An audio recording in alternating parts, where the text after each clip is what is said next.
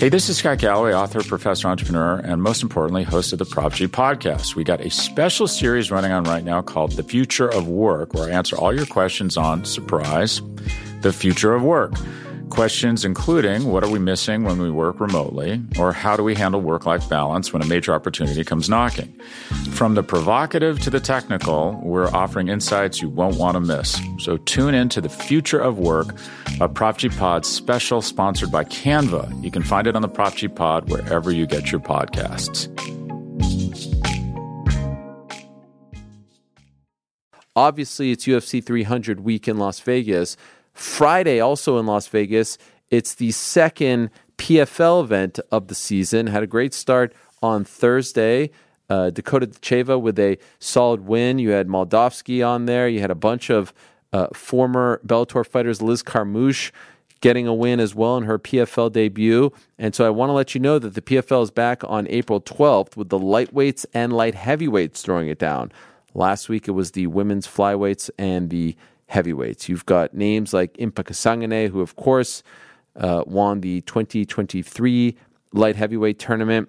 You also have Clay Collard and Bellator former champ, one Patricky Pitbull, is uh, is going to be on the card against Clay Collard. So if you're in Vegas for 300, go check him out. If you're at home, check him out over on ESPN2 and ESPN uh, Plus.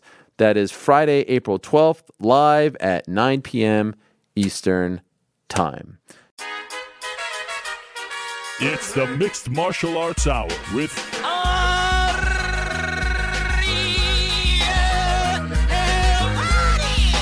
The Mixed Martial Arts Hour is back in your life on this Monday, May 23rd, 2022. Hello again, everyone, and a very happy Victoria Day to all my fellow Canadians out there. Yes, the Monday before Memorial Day here in the United States is Victoria Day. Always a great time of the year. So if you're at home in the Great White North, nothing to do. It's probably really nice outside. Scorcher of a weekend here on the East Coast. I mean, it was fantastic. Give me 95, 365 out of the year. Give me 95, 96, 97. I'd love it. All these people complain, oh, the heat, oh, the heat, oh, it's so hot, oh, I need AC. Give me 95, no AC, 365, and I am a happy man. So if it's nice up there in the Great White North, uh, maybe you're out on the deck. Maybe you're at the cottage watching the program. We got a lot to get to on today's show, and uh, I'm very excited about it. I'm really excited. Old school MMA fans will be excited about one guest in particular. You may be excited about all the guests, but there is one guest on this show, and we're doing a lot of good work over the last few weeks. You know, we had Shogun up here for the first time in his illustrious career on the program, and on today's show, we have an absolute legend. An absolute legend, the greatest of all time as far as the World Strongman Contest is concerned. Of course, you know of Mariusz Pujanowski. Nope. You know what? I've, I've taught myself that we've been saying it wrong for the past uh, two decades. Mariusz Pudzianowski. The W is a V in Polish. Mariusz Pudzianowski, legend, aka Mariusz Pudzianowski, Puds, Pudzian. You know this guy. Freaking legend. I mean, the biggest mass of a human being that I've ever seen in my life. Five time World Strongman Champion. Five time. Strongest man on the planet. Five times. No one has ever done it.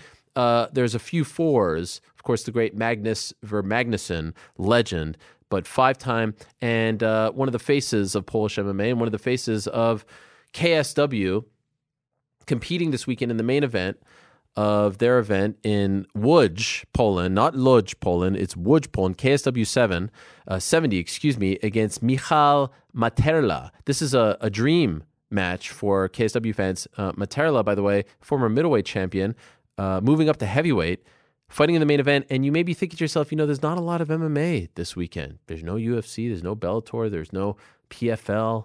Um, there's no, I don't know, there's there's no Invicta, there's no Cage Wars, there's no you know, you get the point.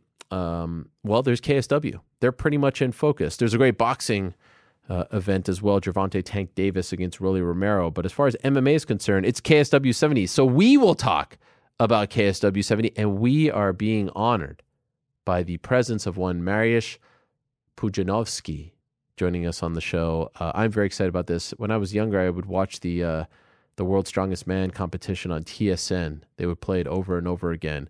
And to be in the presence of a legend like Marius is uh, is a really big deal. 16 and 7. I don't think anyone thought that he would last this long. In fact, he's now been an MMA fighter longer than he's been a world strongman. How about that? So that will happen at the uh, the back end of the show. And as always, we'll check in with the guys. We've got GC in the house. We've got New York Rick in the house. We got to recap the picks, a few notes on the picks in a moment. Um, and as always, we are presented by our good friends over at DraftKings Sportsbook. They are the official sports betting partner of the MMA Hour and the UFC. Download the DraftKings Sportsbook app today. Use code the MMA Hour for a special offering when you sign up. Again, that's code the MMA Hour. Very important. Only at DraftKings Sportsbook. Stay tuned for that. Also, in the second hour, we're going to be joined by the reigning defending UFC light heavyweight champion, one Glover Teixeira. He returns to action on June 11th. The light heavyweight division has been in focus as of late. Of course, with the uh, fight last weekend between Jan Blachowicz. You, you, see, the W is actually a V, Blachowicz. I've been working on my posture lately, but I should have told the team this earlier because I like to sit up. Um, Jan Blachowicz and Alexander Rakic. We know about that story. We spoke to them yesterday, excuse me, last week about the knee injury and Jan says he wants a title shot, he wants the rematch, all that stuff. So that will happen at 2:30. We'll talk to Glover about his first title defense going to Singapore June 11th, UFC 275, defending the title against Yuri Prochazka, the Singapore Indoor Stadium, big time event over there, two title fights on the card, and the other title fight has the uh, women's flyweight champion, one Valentina Shevchenko. We have not talked to her in quite some time. She will also be on the champion. So two UFC champions on the show today. Where else do you get that type of uh, of content? That type of uh, prestige, that type of quality guess, if you ask me. Uh, Valentina Shevchenko obviously going up against Taila Santos, another defense of her. And in my opinion, after the Amanda Nunes loss, she is the number one pound for pound female fighter on the planet. So we got the uh, the female pound for pound queen, Valentina Shevchenko, the pride of Kyrgyzstan, at uh, 205. Glover at 230. Chase Hooper will join us. He had a big win this weekend. Always love talking to Chase. In fact, the last time I spoke to Chase, I was uh, doing a show with Ben Askren, and he popped in and he pretended to be Ben Askren's son, and I totally missed it. And I actually thought it was Ben Askren's like illegitimate son or something like that. He, I forget how he set it up. He said he had a son that he just found out about and he popped in. I wasn't wearing glasses. I was like, wow, this guy kind of looks, or this kid kind of looks like Ben Askren. Uh, in the end, it wasn't Ben Askren's son. Yeah, that, I mean, if there ever was an appropriate time to play that sound, thank you, Frank. It was uh, in that moment because uh, I really blew it. But I'm looking forward to talking to uh, Chase. Uh, he looked very good over the uh, the weekend got his first uh, bonus in the UFC, got back on track. Uh, he had lost uh, his last fight, and uh, he comes back 11 months later and he picks up a very impressive win via TKO over Felipe Colares. Now, there was a lot of stuff that happened over the weekend. Want to talk about a few things. Obviously, there's the Anderson Silva fight exhibition sort of win. Uh, in the UAE, Floyd Mayweather competed as well. We could talk about Floyd Mayweather and Anderson and Anderson and Jake Paul and all that stuff if we want. But we have to start with the UFC event. Uh, the main event was Holly Holm versus Ketlen Vieira. Ketlen Vieira won. Hotly contested fight, close fight. She wins via split decision. And I know a lot of you, including myself, thought that Holly won. Now, this is again one of those cases where it wasn't a robbery per se. Uh, I think it was a close fight, but I think most people, especially in MMA media, um, who tend to, you know, I feel like we kind of pay attention to these things and maybe we like to pat each other on the back, but like I feel like we tend to score these relatively correctly. And shout out to the great website MMAdecisions.com. They tally up a bunch of these. Never tallied mine, but that's okay. I don't really do it that regularly, so I'm not offended or anything. But I think the vast majority, if not all of the media, had it scored in favor of Holly Holm. Uh, pretty much came down to that third round, and two judges scored it for Vieira, one for Holm. Uh, that was the the judge who scored the entire fight for Holm, 48 47. Holly was very upset afterwards. close fight. And as is often the case in these moments, we tend to break down, complain, criticize the judging rather than the fight itself. Could Holly have done anything differently? What did Ketlen do? Could she have done anything differently to uh, you know seal the deal? All that stuff and more. This was a costly. This is one thing that isn't really being talked about. A costly loss for Holly Holm on multiple fronts. That was the second to last fight on Holly Holm's contract. She now has one fight left. She has been very vocal about the fact that she wants to fight for the belt again one day. She wants to fight for that 135 pound title one more time before she calls it a UFC career. I don't know, other than signing a new deal as a 41 year old, uh, I don't know how she gets to that title fight at this point now with the loss, right? Um, if Juliana would have won and Holly would have won, I could have seen them do a Holly Holm versus Juliana Pena fight and sign Holly to a new deal. If Amanda wins, they're not going to run it back with Holly. And if Juliana wins, well, now Ketlen has the win over Holly. They're going to probably give it to her. So she's in a tough spot. Not only does it put her in a tough spot in the UFC, there's been some talk, renewed interest in that super fight, that dream fight between her and Katie Taylor. Taylor has talked about it. Taylor has talked about it for years. Her manager has talked about it. Her promoter has talked about it. And Holly has now warmed up to it. And I know Holly's team wants it or is interested in it as well.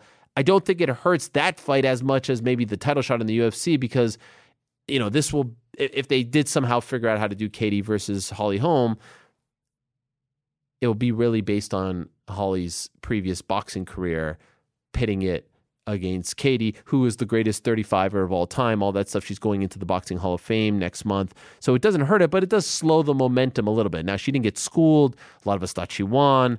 Um, she didn't get knocked out, anything like that. But it does kind of, you know, a win is a win, right? It does kind of slow it down. So a very costly loss, a very costly loss. Uh, speaking of costly losses, uh, the Helwani Dog of the Week unfortunately suffers another loss. That's now three weeks in a row. I'm a little bit, I'm at peace with this one, if I'm being honest. Uh, we picked Santiago Ponzinibbio, as you all remember, and uh, he loses to Michel Pereira. And, you know, we could admit when uh, when we suffered defeat. Pereira deserved to win that fight, 29-28. I thought he won the first two rounds rather convincingly, rocked Ponzinibbio a bunch of times. Wasn't exactly the most technical affair, rather sloppy, but he nailed him with some massive shots. And actually, I was surprised a few times that Ponzinibbio didn't go down. Now, I thought Ponzinibbio rebounded quite nicely and and won the third, but it was too little, too late.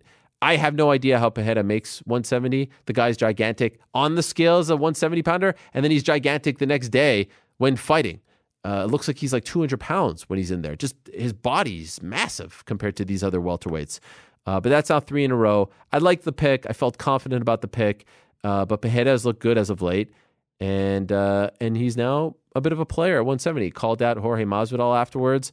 Um, brought up the DM thing. Masvidal comes back with the all-time greatest you know, receipt showing that it was actually responding to his wife. A bit of a weird one. Wife comes out. We could get into all of that as well. But I want to get back to the the the judging stuff and the scoring stuff. And I know you all are waiting for me to go on some kind of rant here about open scoring and how it would, you know, do X, Y, and Z. And so there's a few things that I want to just get off my chest. And then I want to ask uh, GC and New York Rick about this as well. Number one, I have never said, this is starting to actually kind of piss me off. I have never, ever said that open scoring would fix judging. I have never said that. I have never sat here on any other show and said that open scoring would fix judging. Because I see a lot of people saying, like, nah, we need to get better judges. That would fix judging. I'm like, yeah, of course. Of course, we need better judges. Of course, we need judges who understand how to score MMA fights based on what the rules stipulate. Of course, it would be great to have fighters and coaches and broadcasters who understand it. I have never said that, oop, turn the light on, open scoring. Now all of a sudden, there'll be no controversies, there'll be no drama, there'll be no debate. I've never said that, ever. Absolutely never. Produce that piece of content for me, you won't find it. I've never said that. What I have said is, and I will reiterate this perhaps in a little more clear way, I believe that the reason why open scoring would be great would be for a few reasons. Number one, it's a bridge to improving the judging because open scoring to me is all about accountability. It's all about all right, if you aren't doing your job, if you aren't on the hot seat, if you aren't scoring fights the right way, if you aren't looking at the right type of thing, well, when does the accountability come? It comes in 15 seconds at the end of a fight, and then they shoo everyone out, and then it's on to the next one, right? That's what they typically do. Well, if it's happening in the middle of a fight, and if it's a three round fight, it probably only happens once. If it's happening in a title fight, and maybe it happens twice then. Well, now there's a little more focus, just like there is in other sports when there's bad officiating, on the bad judging. And perhaps that focus, that pressure, that accountability would lead to improvement. Now, at the end of the day, they brought in these new rules, the new, new unified rules. Some of the states use different things. It's all very confusing. Another thing I have said in the past is hey, if we had a national commission and everyone was using the same rules and everyone came together and uh, there were seminars and there were, you know, you, you, you, you, you, you update everyone and you, you know, you go, you go through these conferences and all this stuff. None of this is really being done. California does a great job every month. They have this little Zoom session and people come together but there isn't enough of that being done. And so the only reason why I advocate for the open scoring is I feel, at the very least, like the fighters should know where they stand.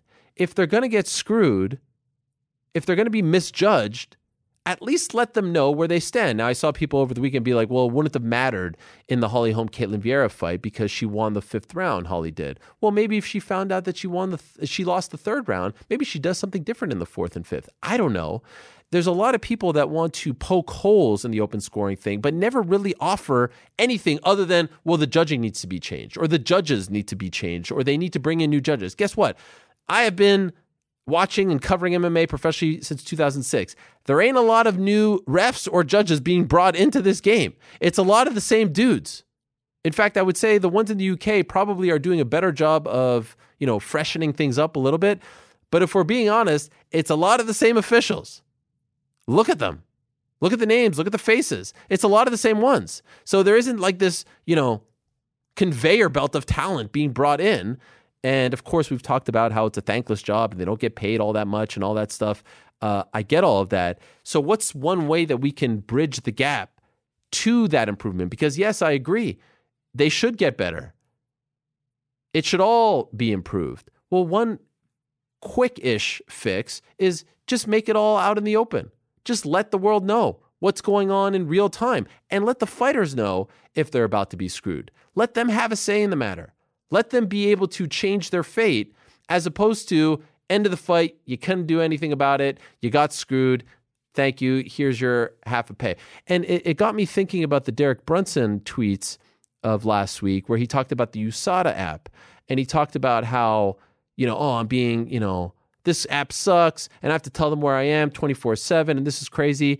And I responded to it a little bit like, could you imagine being an independent contractor, meaning someone who comes to your your gardener, right? Your your I don't know, your guy who fixes your cable, your guy who fixes your broken uh, your broken sink, your plumber, whatever, your handyman. Can you imagine being that guy and coming to your house what twice a year, three times a year, but having to tell me what you're doing for 365, having to update your whereabouts 365 because you did two or three jobs for me. I'm only paying you two to three times a year, but you got to tell me where you are at all time. And oh, by the way, you got to wear a uniform when you come to my house. You got to do what I say. You can't come in wearing this type of clothes. You can't do No, it doesn't work. That's not how life works. And I and I know that you're going to say like, "Oh, what does one have to do with the other?" What it has to do with the other is the lack of say that these men and women have in their careers. The only real thing that they have in terms of what they can determine and say for themselves is who's coaching them. Because guess what? Even management is sometimes a problem. UFC will say, We don't like your manager. We're not dealing with them. You have to get someone new, or we're going to go around you, or we're going to bring in someone else to fix this issue. It's really just the people in your corner. They can't wear what they want. You can't even hold a flag at this point. You don't even know where you stand as far as your score is concerned, your fight is concerned. Almost every step of the way, they don't have a say. They have no say in the matter. And so, what I would like, that's why I talk about open scoring, is just give more of that power to the fighters, just a little bit more of that power. And that's why I think Invicta deserves a lot of credit. And that's why I think Kansas deserves a lot of credit. Colorado deserves a lot of credit. And you'll sit here and be like, oh, the WBC does it. This, well, show me the MMA promotions that are doing it. Those are different sports. Those are, di- uh, uh, okay, fine. And, and show me the fights in boxing where they've done it, where it's drastically changed it, where it's made it that much worse. Oh, you could pick out little examples here out of hundreds upon thousands of fights. You could pick up little examples here. Show me the major MMA events that have tried this, that have tried to improve, that have tried to evolve, that have tried to get better, and uh, it hasn't worked. Just show me that rather than saying, nah, it's not going to work. We need better judges. All right, well, when's that going to happen? In two, three, four, five years? Well, until then, what are we going to do? Just sit around and bellyache about this? Sit around and just let fighters get screwed, especially when they only get half their purse if they get screwed? Would you rather that? Ultimately, at the end of the day, open scoring or not, I just want you all to be very clear about one thing. As long as there's a 10 point must system, there's always going to be controversial decisions. This is a boxing, we've been talking about this on this show for over a decade now. This is a boxing scoring system. It's always going to be controversial, it's always going to be somewhat debatable. Always, without a doubt. It's a boxing scoring system that has been implemented into a sport that is very different than boxing. And now the big thing that everyone wants to talk about is damage, damage, damage. But this ain't a video game where like there's a meter and every time someone gets hit and is damaged, you know, their color goes down. That in its own right is very subjective. It's very hard to score MMA fights based on the criteria and based on the scoring system. It's damn near impossible. So it is a thankless job and it is a tough job. And what I want is accountability. That's all. Let it be out there in the open. Let the fighters know. And I've asked enough over the last few months, I would think. My guy Jedi provided me with some of the names some of the names that said that they were open to it Rockhold, Matt Brown, Wonderboy, Whitaker, Bisping, Eddie Hearn, Canelo Alvarez, Tyson Fury, Corey Sandhagen, Cub Swanson, MVP, Carla Esparza. Al Iaquinta said, nah, I don't like it. I don't like it. And so that got me thinking about something. See, again, I'm trying to adapt. I'm trying to evolve. I don't want to just sit here and parrot the same freaking thing over and over again, like a lot of you out there. And I'm not sitting here and throwing shade at everyone like everyone loves to throw shade at me. I see you all with your little tweets and your little thing. It's fine. We can have different opinions on things. But all right, I go back to the lab and I say, all right, how can we make this better? How can we come to a middle ground? How can we get this to the spot until they improve the judging? until they improve the judges, until maybe, God willing, one day they actually improve the scoring system that has never been right for MMA how can we come to a middle ground? So I want to I want to propose something to GC and Yurk Rick. Can we bring these guys up here for a second? Okay, so this is what I'd like to propose. How are you doing, guys? Good to see you again. Happy Monday. Let's just this, let's just get into it. Skip the formalities and the pleasantries. Okay, let's this is it. it. This is it. I'm not talking about changing the rules. I'm not t- talking about changing the scoring. I'm not talking about changing the criteria. This is what I'm talking about. Let's say there's 12 fights at UFC 275, right? Friday, after they weigh in, okay, they go to the back, they do the medicals. Let's say I'm uh, Mr. Commissioner in Singapore. It's probably the UFC in charge. You get what I'm saying? Arizona, yep. Vegas, uh, Nevada, New York, Florida. And let's say the fight is uh, Valentina Shevchenko versus Taila Santos. I'm going to go up to Valentina Shevchenko and say, all right, you understand this is a five round fight, 25 minutes, five minute rounds. Yes, you're aware of this. Yes. Are you in favor of open scoring? She says, Yeah, I would like open scoring. Big fight, lot at stake, cool.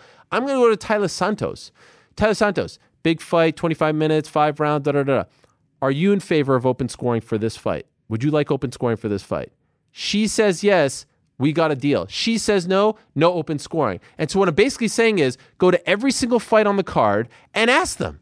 And if they both agree, use it for that fight. And if they both one says yes, one says no. Now it's off the table. I'm sorry, you couldn't come to an agreement. The two opponents have to agree. And if they both want it, because I can guarantee you more often than not, you see, the Iaquinta thing really, because I really respect him, sold you a great house, legend. no, I was like, all right, fine. There's one guy. There's literally yeah. the first guy. Well, what mm-hmm. if what if we go? Uh, show me another guy. Who else has been saying? I see mm. Joe Ban tweeting me. All these guys. Come, to, Ricky Simone. You come to you come to the fighters and you say, all right, do you agree? If they both agree, let's go. So I don't hate this. I fixed it. I fixed Let- judging. Frank, breaking news. Breaking news. Thank you. I fixed judging. I fixed it. Yes. I think there's two things. First of all, Great God, idea. I've got so much to say. Two things. One, Great you didn't idea, fix judging because judging and, and open scoring are two very separate things. They have to be thought of as separately. I don't agree Which I that also one said at the solves the other. I said that right. But I you said just that. said you solved judging. Well, we're gonna we're gonna rewind a little Yeah, bit. right. Um, two, um, I don't hate it as somebody who is not in favor of open scoring. I don't like open scoring. I do think it eliminates drama. Um, again, we can get into the debate on that. But to address Again, your that's point, not looking at the fighter's perspective. I'm not. Okay. I am not. I'm looking is only very at the selfish. entertainment All right. perspective. Yes, me. But I am open to that idea that you've just proposed. But I would ask, I would go one step further and ask, why does it have to be an agreed upon thing? Why can't one fighter have the score told to them and one fighter not? Why do we have to have consensus between the two fighters? Why not just say, "Hey, Valentina, do you want to know the score after each round?" Yes, great. Tell Valentina the score after each round. Tyler, you don't want to? We're not going to tell you. Why does it even have to be? So how are they going to The- tell her? They're just going to say in her corner. Yeah, tell her corner between rounds. Hey, in this in is this world, do the fans get to know? Well, you see, that's where it gets interesting. I, I actually don't hate what you just said. yeah. Ultimately, the fans don't really matter in this equation because they're watching the fight. Well, your I- intention, your whole argument, and, and your the basis of this is for the fighters to have that knowledge, not Yes. necessarily the, the Yeah, crowd. care less about so the crowd. I am proposing, why not just let the individual fighter decide? I'm in. I just want it to be a fair sort of, you know. Yeah, give them both the, the chance, but only if you don't want it. If you're Al Iaquinta, right? If you're Al Iaquinta and you say, I don't want to know, I just want to go in there, bite down on my mouthpiece, and throw.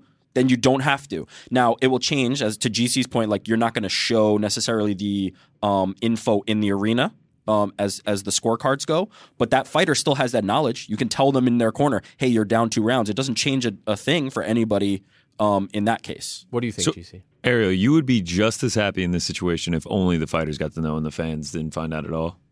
Listen, if the fighters know, I think it would make sense be because I, I actually do agree. But yes, to answer your question, yes, but I actually disagree with New York Rick in that I actually think it makes it more compelling.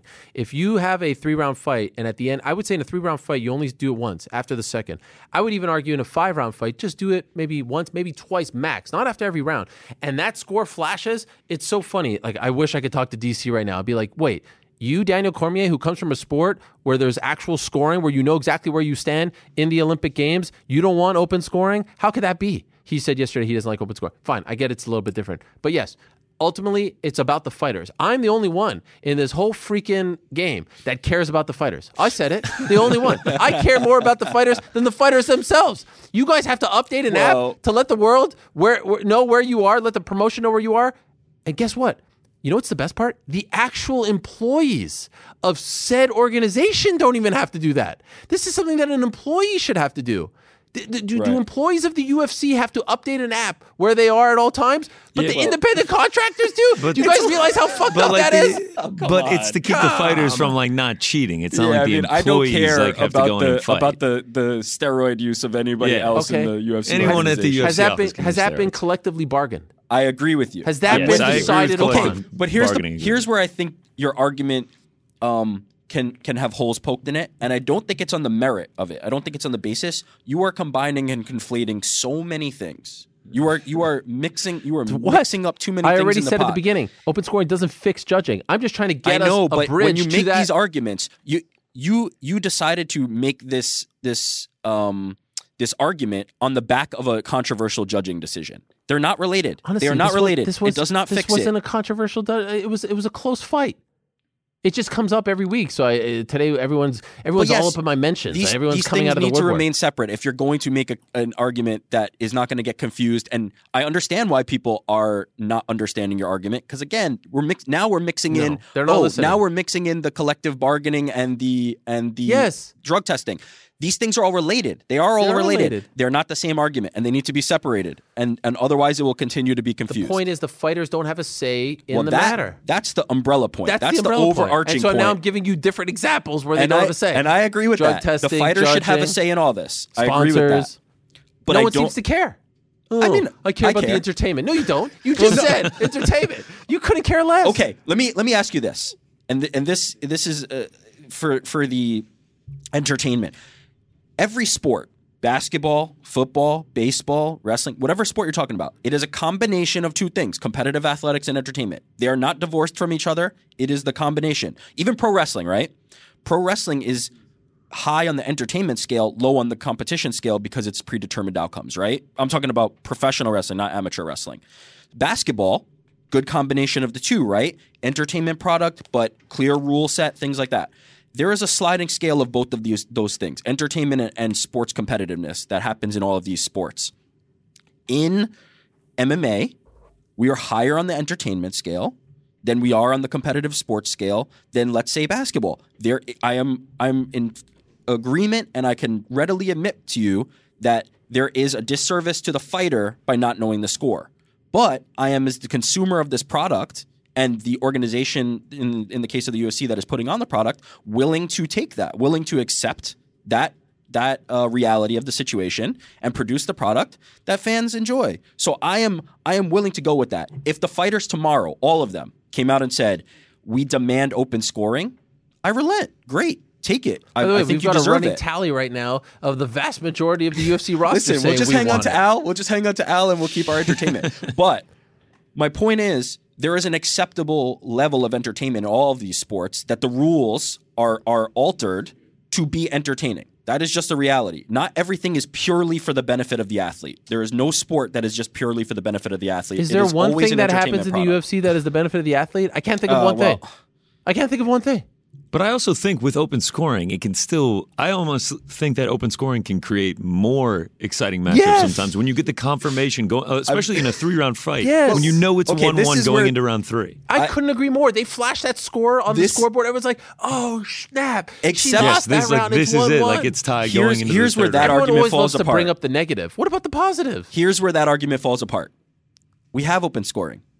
There are places that have there are organizations and jurisdictions that have had open scoring, Yeah, and and, when this has has it not failed? happened. When has it failed?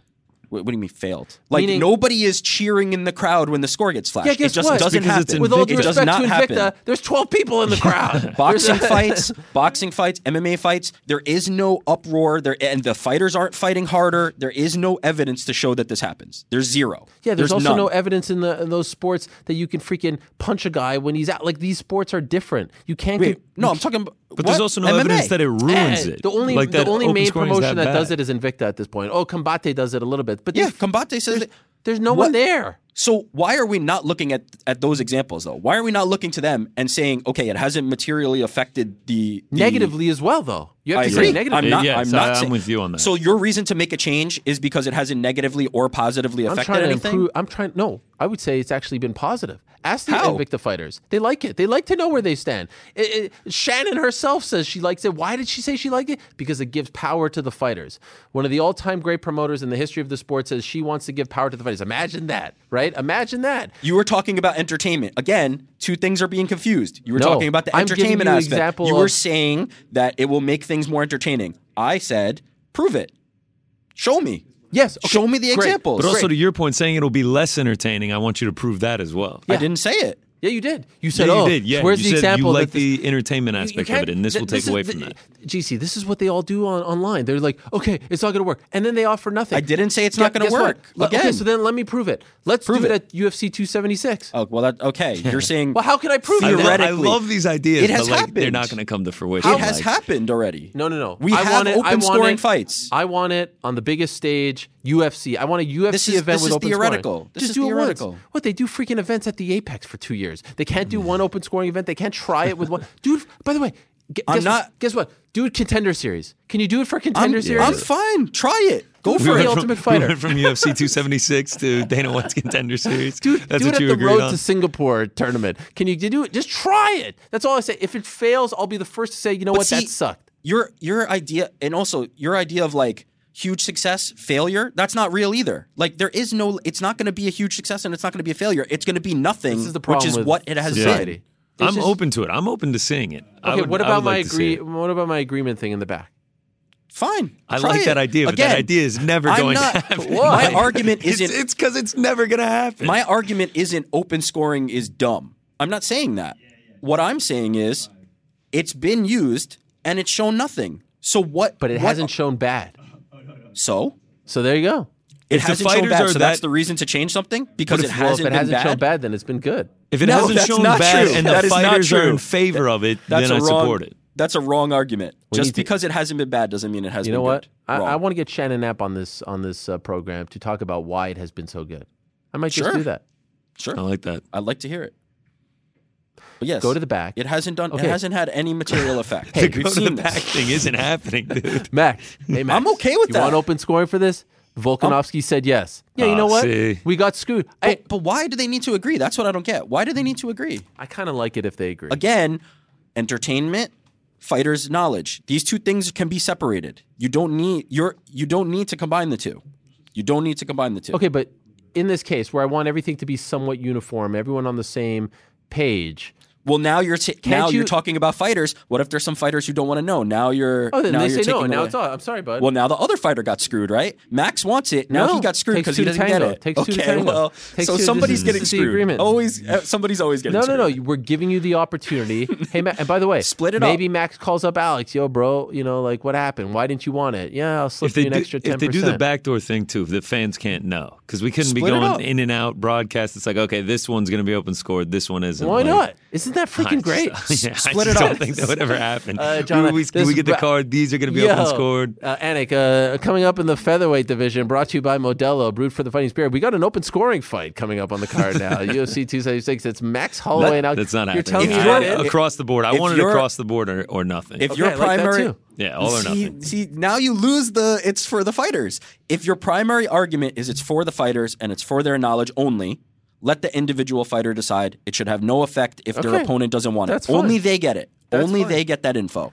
If that's your argument, then you have to accept that reality. Man, then we're, then there would be like so much speculation if someone came out like looking for a crazy finish and everything. Oh, did they get told the score and they know that they're They'd- losing? Like, yeah, you, they'd be be able interesting. to know. Uh, after that, that. that might even create more drama. By the way, could you imagine, like, Uh, tell me, has an Invicta fighter come out and said this screwed me up? Have they said Listen, it was as the most someone who's amazing thing that been in Yeah, my these they like say the it's been so trenches, Who I, I enjoy this? open scoring. By the way, great call here from EK. Remember DJ versus Ian McCall one when he got screwed because of the bad freaking math in Australia? I- If one of Dana's talking points in the interview with Ariel Helwani was that he would have loved to see the fans' reaction if they found out that the fight was a draw and they were going to a sudden death round. You remember that? Everyone's like, "Oh my god, sudden Yeah, but they death would have found round." out a draw at the end of the fight. Yeah, and then they freaking screwed it up. Had we known in the heat of the battle in real time, could have fixed it. Yeah, I'm not convinced. Chase is ready. I'm unconvinced. Frank, we fixed judging. We fixed judging, baby. Again, judging and open scoring, not the same thing. I'm going to ask our next guest uh, about this because I feel like he's going to have a lot of great opinions. Uh, in fact, he was uh, once named the Fight Pass Journalist of the Year. Uh, I'm not sure who he beat out. I think he's the reigning defending Fight Pass Journalist of the Year and came up with a very big win. First bonus uh, this past Saturday. He's still just 22 years young, can't even rent a car in the United States of America. Just defeated Felipe Colares via third round TKO. He's the great Chase Hooper who's joining us. First up on the show today. Hello, Chase. How are you? Good. Uh, not too sore, not too beat up. So I, I've definitely come out of fights worse. So uh, I'm I'm feeling good today. Well, we have a lot to talk to you about. And uh, by the way, you look completely different. Um, I mean, we cut the hair. You don't look like Ben Askren anymore. You've got a little bit of stubble here on the uh, the chin. There you go. This Yeah. uh, 11, 11 month uh, time off has really done wonders for you. Yeah, you know, I I obviously I don't know. I wasn't really intending on cutting the hair this short. It just kind of ended up like that. Um, but it's yeah, I don't know. It's it's just uh, it's been so much time off and uh, just been really putting in the work to uh, you know improve my game overall. And I, I feel like that really showed last night. Um, and to try to you know not just take the place of like oh this young like dorky guy like I have to be a UFC fighter, you know, first and foremost, and I have to really like, you know, not see myself as any different than any of these other guys. You know, obviously, I've had a much, you know, uh, bigger platform, like just from the jump, um, on the social media side of things. But it's like not just being content with that, and not just being content with being like the young, uh, you know, Eminem kid, you know, trying to step up and and prove to myself and to you know the three people that matter like Dana, Mick, and Sean that uh, that I am a world class fighter and that I you know deserve to be in the UFC. So Wow. Okay, you said a lot there. I appreciate that answer. Um, first off, was this one of those classic? "Hey, can you just trim the hair a little bit?" And then the lady like messed it all up. Is that what happened? Oh, I hate that. Yeah. How mad were and you? And then uh so, so I was like, yeah, just fade up the sides, like get it clean, it's fine. Damn. I uh I only get a haircut like every six months, and the six month mark just ended weird. And then I was dieting, so it doesn't grow very fast. And I was like, ah, it's not it's not gonna grow out in time, so were you mad? is Did what you it leave is. like all pissed off? Did you not tip them? yeah, just trying to look a little I feel like I, I look a little ridiculous with the hair No, you look great. sometimes when it's uh the afro. Like sometimes I look at it and I just am like, oh, I look like like such a weirdo. Where like when it's short, I, I feel a little better about myself. No, no, no. You look fantastic, long hair or not. By the way, before we get too far down, because I want to ask you about something you just said. Uh, we just had a spirited debate about scoring and judging and whatnot, uh, and I just kind of fixed judging. I don't know if you heard the news. I fixed it, um, and I came up with this fantastic idea. So I'm in, I'm really into open scoring. Are you into open scoring? Are you down with open scoring?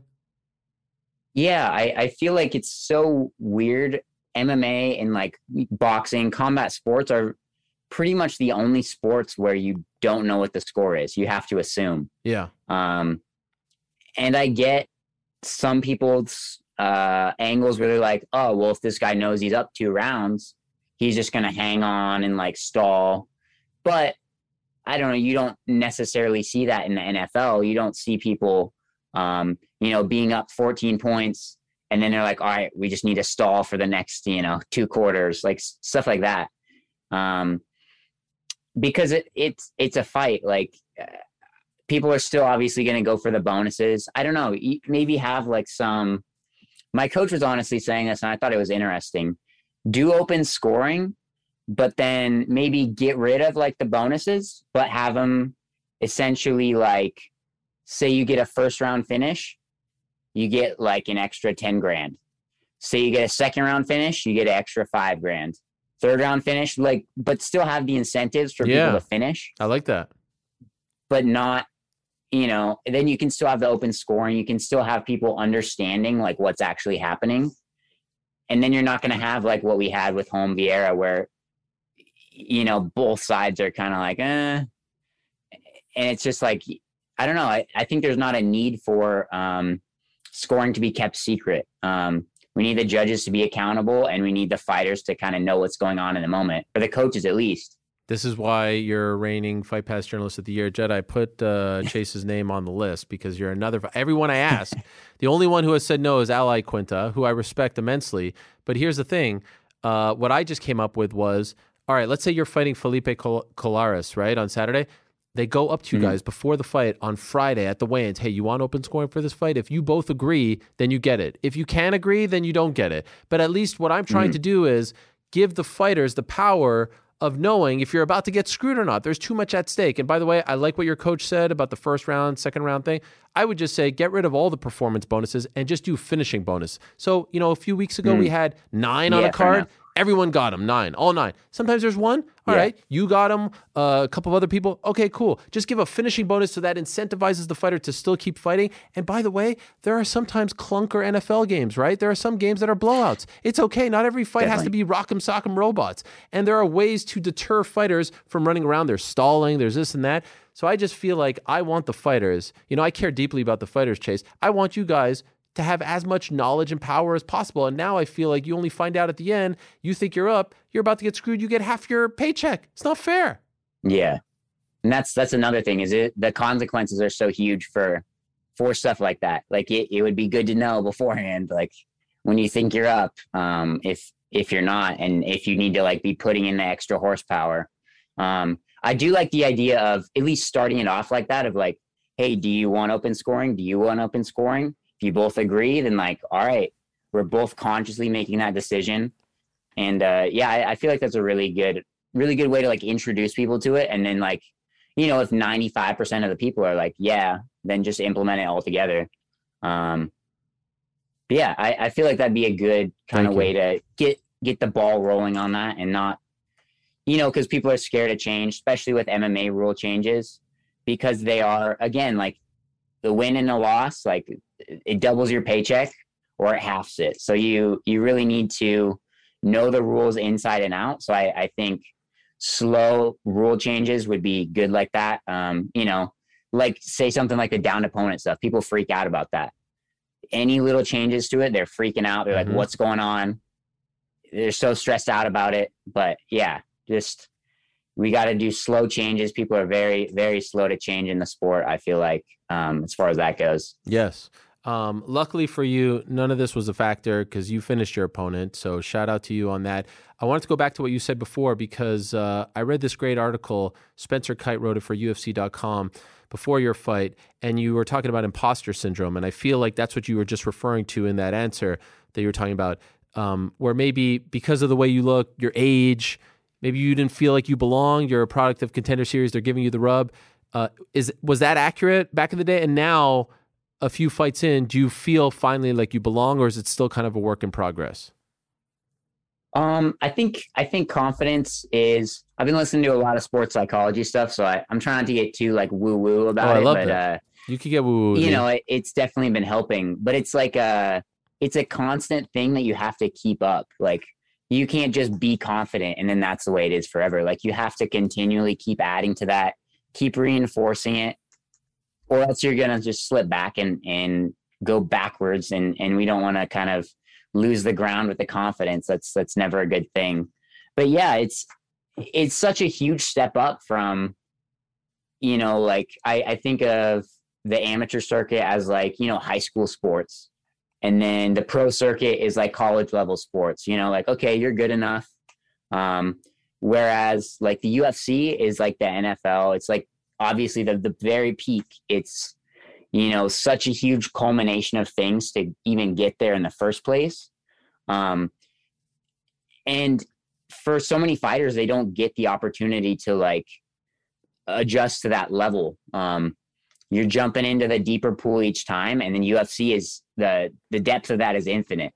Like i'm now in the same weight class as max holloway. I'm in the same uh you know division. I could potentially fight volkanovski one day. Like that's crazy to think about when you're debuting. Um you know and rubbing elbows with like Demian Maia, Israel Adesanya, Colby, Usman, all these crazy high level guys I've been on cards with it's so hard to just jump in there at you know 20 years old when i debuted and you're just like oh these are my coworkers now? Like this is the skill ceiling? It's it's so hard to adjust to and and being like so young and i'd only been pro for a couple years it's so weird to just be like okay here's here's the deep end we're jumping in and and, and it's so hard to adjust to that. But now this was my fifth fight. It was so many things went perfect in the lead up like just all the little stuff and i know exactly what to expect with the ufc like fight week now and i, I feel like i really adjusted to it well and now i think um again like i've pressurized to the level of of the depth of the ufc and i feel like now i'm start ready to start kind of working my way forward I love that. That is great. I mean, that's part of maturing, evolving. By the way, the 11 month layoff. Why why were you out for so long? Um, well, part of that was UFC offered me a fight in October, I think, like early October. And I was on I got married late August. Congrats. So I was on my honeymoon like uh, you know, first week of September. So it would have been like dieting on the honeymoon, fight camp starting, and I was out of the country and all that. So I was like, this this is not gonna work out time wise. And then uh, you know, they uh they just kind of bumped me back on the queue. And then uh, you know, I was trying to get a fight December, January, February, March, April, May. and then you know may they finally gave me the date so you know you kind of take what you can get and it was obviously not great uh in some ways but it was definitely a blessing in disguise you know just taking the time off letting my body like adjust to not having to cut a ton of weight or anything um getting to train without the stress of preparing for a fight which is i feel like where you make the most progress is between fights um you know, not training for a specific opponent. You're just training for life. You're training for your career. And obviously getting a ton of work in with uh, the guys in South Carolina over at Wonder Boys Gym. And uh, yeah, it's it's been great. Obviously, it was a lot longer than I anticipated, longer than I've ever had between fights. But um, you know, it, I didn't really feel like uh, any possibility of ring rust or anything coming into it. But uh, yeah, Damn, six seven months. You, they couldn't sneak you on a card. I mean, they love you over there. They're always tweeting about you. They couldn't put you as the 14th fight on some Apex show.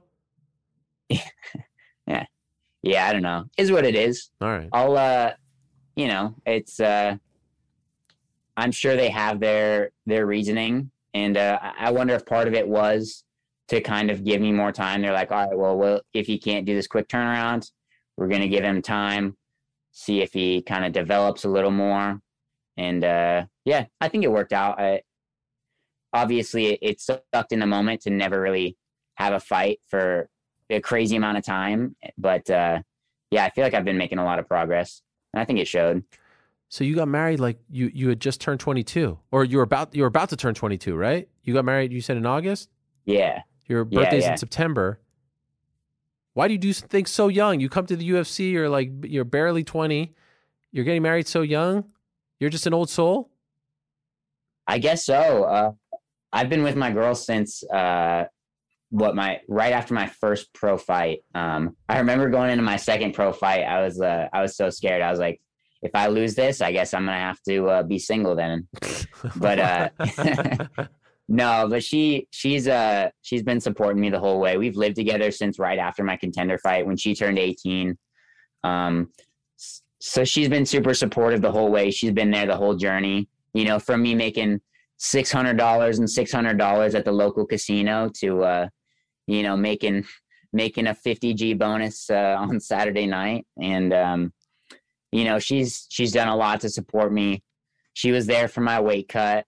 And uh, yeah, you know, it's it's just good to have someone um, to support you. And and you know, I kind of had a really chaotic family life, so I think I kind of crave some stability like that. Mhm. So it's kind of her and the gym are my two stable points in life, and that uh, you know that's enough for me. So I'm happy Wow. with it. And now she's competing too, right? Doing some uh, Yeah. Yeah, she's a blue belt. She just had her first Jits tournament in uh what February or March. She got second place. Got a pretty sick triangle. Um, I think there's another one coming up in June or July that I'm gonna see if she wants to do. And uh, yeah, it's kind of fun to be on the the cornering side for her, like trying to help her get ready for a competition. Yeah. By the way, uh, I guess somehow we just like zoomed out on your camera. You're wearing a sick Biggie shirt that I didn't notice before because Yeah. you were all zoomed in. Wow, Biggie wearing a gi? That's amazing. Yeah, Biggie wearing a gi. Damn. uh, I'm assuming that's photoshopped, right? He never really trained. Yeah, yeah, yeah. Uh, still awesome. You- You're a hardcore uh, hip hop guy, right? Like I see like all your favorite. There's a guy I want to give him a shout out. He does a great job of like writing. Do you know what I'm talking about? He he asks fighters about like things that they are interested in outside of fighting, and he did one on you. And now I'm butcher. You know what I'm talking about? Your favorite M and M's. Your Yeah. favorite this. Who, who's what's his name? Damn. Alex, uh, I don't know how to pronounce his last name. All right. Well, shout out to Alex. He does a nice job on Shout Twitter. Um, anyway, you're, you're but you that's your favorite type of music. Yeah, I I think uh you know I, I grew up on a lot of '90s rap in the gym, a lot of East Coast rap, Nas, Biggie, uh, you know, Mos Def, uh, uh, Tribe Called Quest, you know, all these great um, groups and and uh, rappers from the '90s. And uh, yeah, I don't know, I just enjoy listening to it. It gets me in uh, gets me in the training mood, so for sure. Alex, uh, I want to get it right. Bunhein, I think it is. So Seems about right. Yeah, yeah, it, it is a, a, a tough I don't want to butcher it myself. Yeah. Um, you mentioned your family. What was so chaotic about your upbringing? Uh, just being white trash, you know. I I was a poor kid, uh, you know, on the reduced lunches and all that. Um, you know, one pair of shoes for the year, one pair of jeans. I don't know, just just growing up as like a poor white trash kid. You know, I I my sister, um, you know, we both have different dads, that type of thing. Like just, you know, classic white trash folk moments, you know, as as far as you can get for Washington. Um, you know some uh, some substance stuff with some uh, the parental side of things but it's is what it is. Everybody's got their own trials and tribulations and and uh everybody's got a reason why things should have went wrong and it's it's whether you embrace that and like just are in the woe is me mentality or or if you just kind of use that to strengthen you and and kind of uh, move past it. And I, I feel like i've done that pretty well and i i feel pretty um you know just genuinely happy with my life and and where i'm at right now so i'm content Have you always, even like when you were 11, 12, were you always more mature than your friends? Because like right now, I don't feel like I'm speaking to a 22 year old, uh, and that's a compliment. obviously, I feel like you're much, you know, wiser, more mature than your typical 22 year old, and you were even showing those, you know, traits when you first came to the UFC. and We learned a lot about you. Were you always this way? Oh, thanks. Um, I guess, yeah. I don't know. I've I've always been the weird kid, like just really quiet. Um, I think I've just kind of started to come into my own. I just didn't really have a ton of confidence um, growing up. You know, nobody does, especially like you know the skinny little weird poor kid. You know, that's me. But uh, I don't know. I, I always just focused on school, and then when school was done, I uh, went to the gym and I, uh, you know, even from an early age, I was sacrificing a lot to be at the gym, like hanging out with friends. I'd be like, "Oh, sorry, I can't. I got to go train." Um, you know, I didn't go to any parties or anything in high school. Um, I didn't really talk to any girls in school. Um, yeah, I just, I don't know why. I just really gravitated towards training, and and that was my outlet for a lot of things. And uh, you know, obviously, it's worked out, but I, I think being in the gym and, and being around a lot of like really wise people who have, you know, maybe made mistakes in their childhood and their youth and stuff, and like hearing those stories and stuff, it really lets you know like what matters and what doesn't. Because when you're in high school, you're like, oh, who's popular, that type of stuff. But you know, having those older people around you to kind of ground you and and really teach you what it is to like be a man and and to be a uh, you know responsible adult and uh, you know just let you know that most of the shit in school doesn't matter and i feel like that really helped me from a younger age. Did you get picked on a lot? no i i was just so quiet. If somebody picked on me i i would have uh you know done what i had to. But it, it was just weird. Like i just didn't really talk to people. I just was quiet. Um like i just focused on my schoolwork came home went to the gym played video games went to sleep got up and did it the next morning. I don't know. Nobody really picked on me uh i don't think that's like as it wasn't as big of a thing at my school like everybody just had their weird little cliques and and uh yeah Who introduced you to martial arts? Um, my coach Jeff Hougland uh, used to work with my dad. Um, it was during like the 2008 stuff uh, with the financial collapse and all that. Um, so he opened up his gym like right when they both got laid off, and uh, my coach was like, "Hey, bring bring your kids in, like get them to train." And uh, yeah, started jujitsu at, at eight years old with my coach Jeff Hougland here in Enumclaw. You know, this tiny little uh, hick town in the middle of Washington and um, yeah, I, I got to watch his UFC career, um, and yeah, just been training with him ever since. It's incredible. It really is. Your story is very inspiring, and I know that you're young, and I know that you're online, and you know you're part of the new generation. Uh, and UFC pushes you online and whatnot. And I'm wondering because perhaps you are maybe so in tune with what the streets are saying. Like when you lost last year, and now you're kind of you know winning one, losing one, winning one, lose. And people are very quick to write people off in this day and age, right? Like, oh, you're you're never Yeah. was, you were overhyped, you weren't as good as they said. Did you read that stuff and did that stuff affect you mentally? I think it's kind of uh, it's like a kind of two parts to it. Like in some ways, it affected me a lot earlier in the career, like after my contender fight. But at this point, I'm really used to it. Like I've seen some of the worst things that people can write about me, but thankfully, I get like 99% positive uh, feedback, regardless. Like people are super cool to me, and I, I really appreciate that from the fans because you know it they're so brutal overall. But uh, you know, I I've already seen pretty much all of the worst things that people could write about me. Like it doesn't really affect me at this point. Like people are like, oh, you suck, and it's like, hey man, I've seen that a thousand times. it doesn't affect you as much the thousandth time as it does the first Great. but uh you know i i've also kind of for this fight specifically um just after weigh-ins, I turned off all my notifications. I put my phone on do not disturb. The only text I was getting were from my coach for logistics stuff and for my girl. Um, you know, because those are the only two people I needed to worry about being in communication with for the fight. Because at the end of the day, like it's just trying to ground yourself and be like, I'm not doing this for other people's opinions. Like I'm not doing this to satisfy what what you people think of me. I'm I'm doing this for myself and you know for for my family to like support my my wife and and all this and uh you know bring a name to my gym that type of thing. And it's yeah that's that's really what i've been trying to focus on is is doing it for myself more and not focusing on the noise. Because again like people will like they're doing right now they're like oh future champ you know? Yeah, yeah. can't wait for you to get the belt. Those people i i really like i appreciate the positivity but they their comments are just as out of place as the people that tell you that you suck. Like the truth is somewhere in the middle. The people that praise you and the people that tell you that you're the worst like they're both two ends of the spectrum and and the reality is somewhere in the middle. So I, it's just trying to not take too much stock into either of those. Like i i don't need to go into the next six months and just be like all right i'm content with this. I don't have to train hard. You know i it's just trying to uh yeah ground myself and really just focus on what really matters which is the training.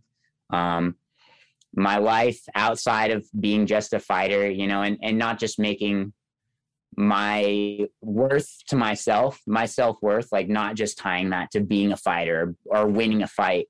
Um and, and just realizing that the people that really matter are going to respect me either way the same as i respect them regardless of what happens to them. Beautifully said. Honestly, um, there's a lot that thank you people can learn from that. By the way, how much did you uh, spend at the M&M store in Vegas after the bonus? I was really disappointed. I don't know why I went in there with the. Actually, I had a ton of M and M's left. Um, I tried something a little different for the day of the fight. Oh. I normally gorge myself, but I was like, hold on. Um, my girl was reading me something about how like you should avoid excessive sugar and excessive caffeine like the day of a competition to like reduce the anxiety. Huh. So I was doing that, and that really worked out. So I had a ton of M and M's left um, at the at the hotel. So I had some of those after. I was really going for an M&M button-up shirt.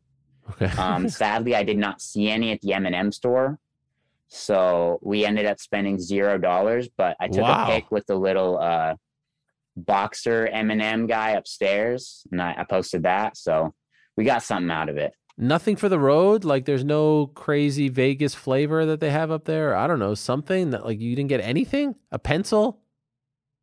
No, I, I'll find I'll find an M&M button-up shirt once once the uh, bonus check clears. Then I'll I'll splurge on that a little bit.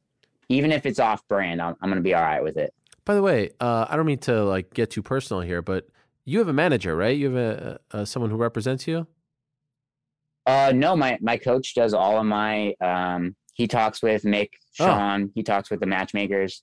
It's just like uh, we were able to get me to this position without the need of a manager. So like, uh, why? Yeah. Like whatever extra money they could get me on my contract, they're gonna end up taking. They take like 10, 20 percent. yeah. If they can give me an extra 10, 20 percent, that's just gonna count, cancel out. No, it's a good And point. It's like, yeah, it's like I've been able to do all of this myself, and and when it does get too overwhelming, if I do need help with that, I feel that there are, you know, then we'll assess it from there. But as of right now, like, why give someone extra money for something that I don't need? Well, I just wanted to put it out an open challenge to anyone if they want to try to butter you up. Someone needs to get you an M&M sponsorship. You speak so much about M&Ms all over the place. So Yeah. someone if someone wants to get your business, reach out to That- M&M, that say I got this sure. dude, and that would seal the deal. Yeah, if you can, if I could get an Eminem like endorsement, if Yeah. if I'm getting that Eminem money, that's that's something I can't That's get on my own. So like, they have to provide the value. All right. you know, I, I'm providing them with my blood money and they have to, uh, you know, provide something on, on their end. I love it. All right. So any manager listening, a lot of them do. Uh, if you want Chase Hooper's business, get him the M&M sponsorship. Uh, really enjoyed this conversation, Chase. Honestly, great to talk to you. And uh, you know, I don't think we spoke since you trolled me with Askren. Still haven't forgotten Yeah. about that. It was a well. I mean, it was a fantastic troll. You got me good. My eyesight was a little bad on that day, but well done. And uh, I was I was expecting the coffee coconut drink, but uh, it's nowhere to be found. Shout out to Aaron Bronsteter. Yeah, I'm, I'm sorry. I wasn't able to pick up any coconut milk from the All right. store. All I had a busy morning. So, Yeah. next time. Chase, yeah, you're I the man. appreciate it. I appreciate you. you talking to me. all the best. Keep it up. Uh, you're you're a very easy guy to like and to root for. You make the sport better. So well done with everything that you're doing, and uh, looking forward to the next one. Hey, thank you so much. I appreciate it. All right, there he is, Chase.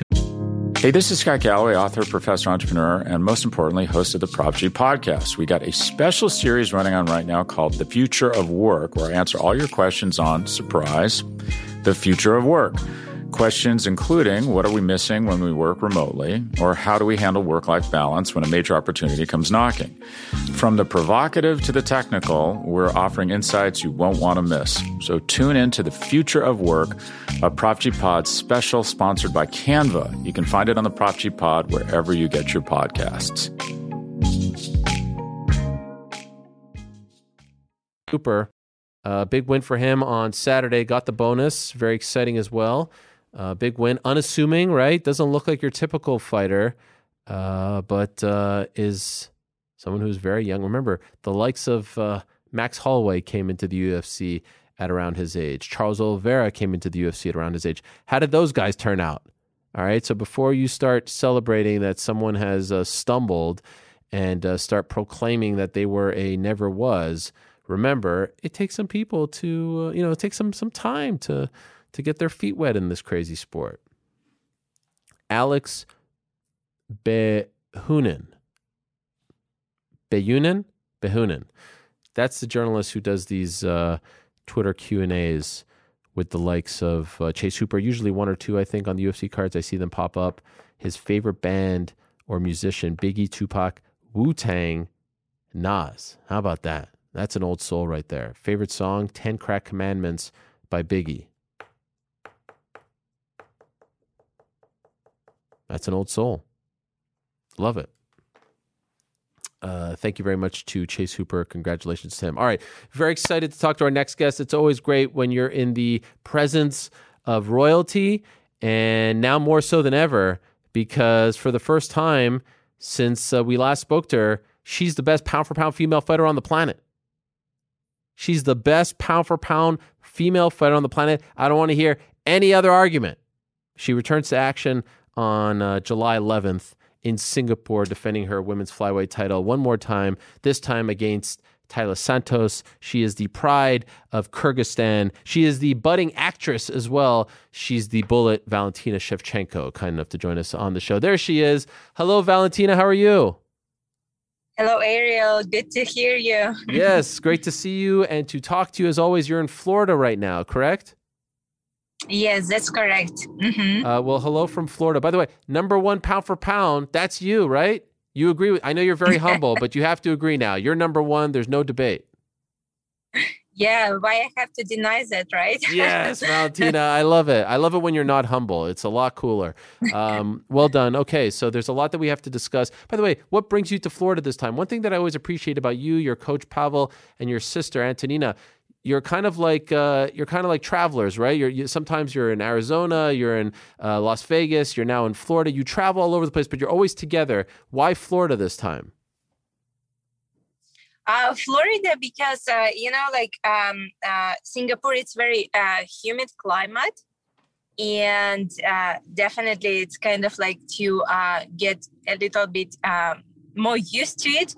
We have to we had to find something very similar to um, uh, to the Singapore climate. That's why uh, we wanted initially to go to Thailand, but a little bit like um, we could not do it because of like uh, uh, travel documents or something like small issues. That's why we traveled to Florida, and it's very humid here, very hot. And yeah, get closer, get closer to Singapore. And, w- and when you guys travel, is it just you three? Because it, it, it always seems like it's you three. Is there anyone else that comes with you? Oh, this time, uh, no, this time it's me and Pavel. Antonina, she will join us already. With, we will travel uh, to Singapore because she had uh, uh just recently she had a flight. She flew her uh, our like our plane Cessna, what she's flying, and actually she flew to Mexico. She spent few days in Mexico, and she just recently came back to Las Vegas. Wow. And she flew the plane herself, right? She has a license. Yes, exactly. She's a commercial pilot. She actually like wow. uh, a, a, pilot who, uh, who, can work as a pilot. Yes, she is. That's amazing. And you don't you don't have a license as well, right? Uh, no, Pavel he has private pilot license, but I am just starting my way uh, of learning how to fly and i thinking that um in like after the fight in the future i will start to like uh, slowly i'm not in rush. Mm-hmm. and yeah i will i will do that. I will learn it too. And uh, when do you go to singapore? Uh, we are planning to go end of this week. End of this week. Okay. And uh, how did you feel when they offered you singapore? Were you okay with you know the time difference the long travel? Were you happy with that location uh, you know, it's kind of like uh, when uh, I was offered Singapore. Uh, if I could choose, I would choose Las Vegas, maybe. yeah. Something closer uh, without like uh, because anyway i love to travel but when we are um, speaking about travel for a fight it's not that much fun of traveling. You cannot kind of like explore around. You cannot enjoy the uh, culture of uh, everything because you are so focused on the fight and everything you think about it's a fight. Uh, yes definitely um, uh, but um, why not? Why not? Um, i knew that if it's not singapore it's maybe will be a few months after the date of June, and I don't want to wait that much. That's why, like, why not? yeah. Oh, by the way, why such a? It feels like uh, unless you were banged up, it feels like a long uh, gap between this fight and your last fight. Any particular reason for that? Yes, it was uh, like a, a, little injury that I had on my foot after the last fight, and it uh, like required like four weeks no training, no ah. bothering foot. Yeah, but it went fine. It's like healed all the way up, and then we had all uh, traveled to Kyrgyzstan. This like for four months we were visiting home, and it's definitely, of course, a little bit like delay in these terms. And then when I was ready it was kind of like in February I started to reach back UFC and said like okay I I am I I am ready right now and this is what date I um, had I offered what I was offered June. Uh, so I'm happy you mentioned going back home to Kyrgyzstan. I was just about to ask you. I saw the photos and the videos on your social media what a reception that you got, Valentina, over there. I mean, again, it's like your royalty. I saw you. You're on the horse, and they they open up the cars. They treated you like you're a real dignitary over there. Could you tell us about the reception that you got? Because I saw some of these photos. I was like, wow, Valentina's is a real big deal back there in Kyrgyzstan. Like they they really rolled out the red carpet for you. Kyrgyzstan is very uh, very good and very like friendly country. It's like um, you know every time the hospitality it's uh, number one. How they receive everyone. It's like yes, definitely if you are kind of like a very um, important people uh, like person for you the country. Not important but like that people really like love a person. It's kind of like reflecting on how they treat you. But any anyway everyone who would come to Kyrgyzstan, they would receive a huge like uh, hospitality in there. And people, they are very kind, very nice people, and they are very open. And definitely, the horse culture, nomad culture, it was every time. That's why uh, in Kyrgyzstan, it's kind of like even like children six seven years old they already are riding uh, horses. And we have national uh, national game kyrgyz game. It says uh, it's named kokboru. It's where, where two teams they are on horses and they are playing um, uh, um, uh, uh, against each other, and it's like very powerful, very strong. Very uh, to have very uh, like strong character and it's it's amazing i was enjoying very much visiting my home country. Um, of course, like every day is like uh, a lot of food, national food. It's amazing, so delicious, and I I really really glad that this time I had uh, not just like a little visit, but uh, a long long long time visit there. I want to ask you about that game in a second, but um, as far as the last time you were in Kyrgyzstan, was it before the pandemic?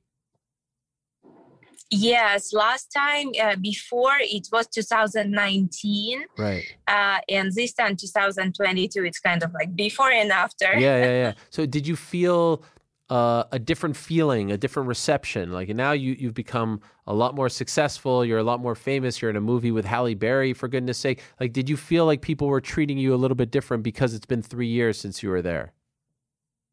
No, I, I didn't feel the difference. No, uh, actually, no. It was amazing that time. It was uh, it was amazing this time, and this time maybe uh, I I felt a little bit more because it was longer. Last time it was just a week, and we didn't have much time to uh, actually be there and be with the people and speak with the people and like see and listen them. But this time we had uh, uh, like more opportunity actually to stay and spend time with the people. Okay. Now this game that you mentioned where everyone's on the uh, the horse i also saw that you guys are holding up what lo- it, it kind of looks like it's like a dead animal but then i saw that maybe it's like a stuffed animal. It's all stitched up. What is this game? And what is that thing that you guys are holding? I saw the photos and it looks like almost like a I don't know, like this long like otter or something. Yeah. What is that thing? Yes, it's exactly what you, what you uh, like. Uh, originally in the uh, like old times when it was um, uh, when this uh, game was played it was like dead animal of a sheep ah. body and they, they was uh, like two teams was, was playing with the sheep but after like the winner team they took uh, meat and they actually cooked it. Oh, and wow. after the uh, game, it was a feast because uh, like um, uh, the meat when it's like uh, you know when it's um, kind of like a lot of um, uh, like beat up yeah. it's like make it more uh, softer nicer and that's why it's like more taster but in the modern days they use um, like um, leather bag in the shape of an animal ah. stitches like all over. And actually it can wait for about i would tell you about 70 80 pounds Wow. So it's not uh, it's not that uh, um, light thing. And actually, when a rider on a horse, he has to lean down, like go all the way to the floor, take it from the floor, and carry it to the other uh, like um, uh, end of the field where he has to throw it. So that's why I'm saying it's required a lot of uh, like um, physical power, a lot of strength, and you know it's amazing to see how horses are playing because uh, even horses they are playing to like each other and you see that uh, like uh, they understand the rules what they have to do and they playing against other horses like pushing with the them or like uh, like doing like whatever wow. to help the uh, to the rider and it's amazing it's kind of a like full team uh, between man between horse his horse and full understanding to each other and you play this as well uh, no, I didn't play. No, I didn't play it. But yes, I ride uh, a lot horses because it's kind of like national cul- culture, and I really uh, love to spend like time horses, nature. It's uh, it's exactly one of my uh, my favorite things yeah. to be. Do they do they televise that on TV? Like, is it that popular where you can watch it on TV? That that sport? Oh yes, Wow. yes, definitely. And you know, actually, after we already came back to United States, I saw on Instagram there was a team from United States, and they traveled to Kyrgyzstan. And I posted like a few posts on my uh, Instagram page. So they had a different competition, like Kyrgyzstan against United States, and it was kind of like not just a competition, but it's a cultural thing, cultural events, and they stay for one week there. Had several games, uh, had reception, had like uh, dinners, uh, like meeting, cu- cultural, like uh, knowing each other, and it, it was amazing. I saw like uh, cowboys in the hats and Kyrgyzstan people with their like national traditional um, clothing. It was very interesting to watch. It, Wow. very, it was very nice. Um, now we haven't talked in a while, so forgive me for asking. And I haven't seen a lot of media. I know you did the conference call a couple weeks ago. Uh, were you as shocked as everyone else was when Julianna Pena, someone that you know very well, beat Amanda Nunes back in December? Did that shock you? That result? Um, I was not in like shocked. Um, and of course it was surprising but the other um, thing i didn't see uh, amanda kind of like in the same uh, fight shape as she used to be in the fight for example when we fought together she was completely like different eyes different like um, I don't know everything, but on the uh, uh, Julianna's fight, she was kind of like uh, a little bit more relaxed. I don't know how she prepared for this fight, but she looked differently. Um, that's why I was like, um, I, I, I suspect something like um, it can be something, but yeah, it's uh, it's torn up completely, like uh, destroying. Mhm.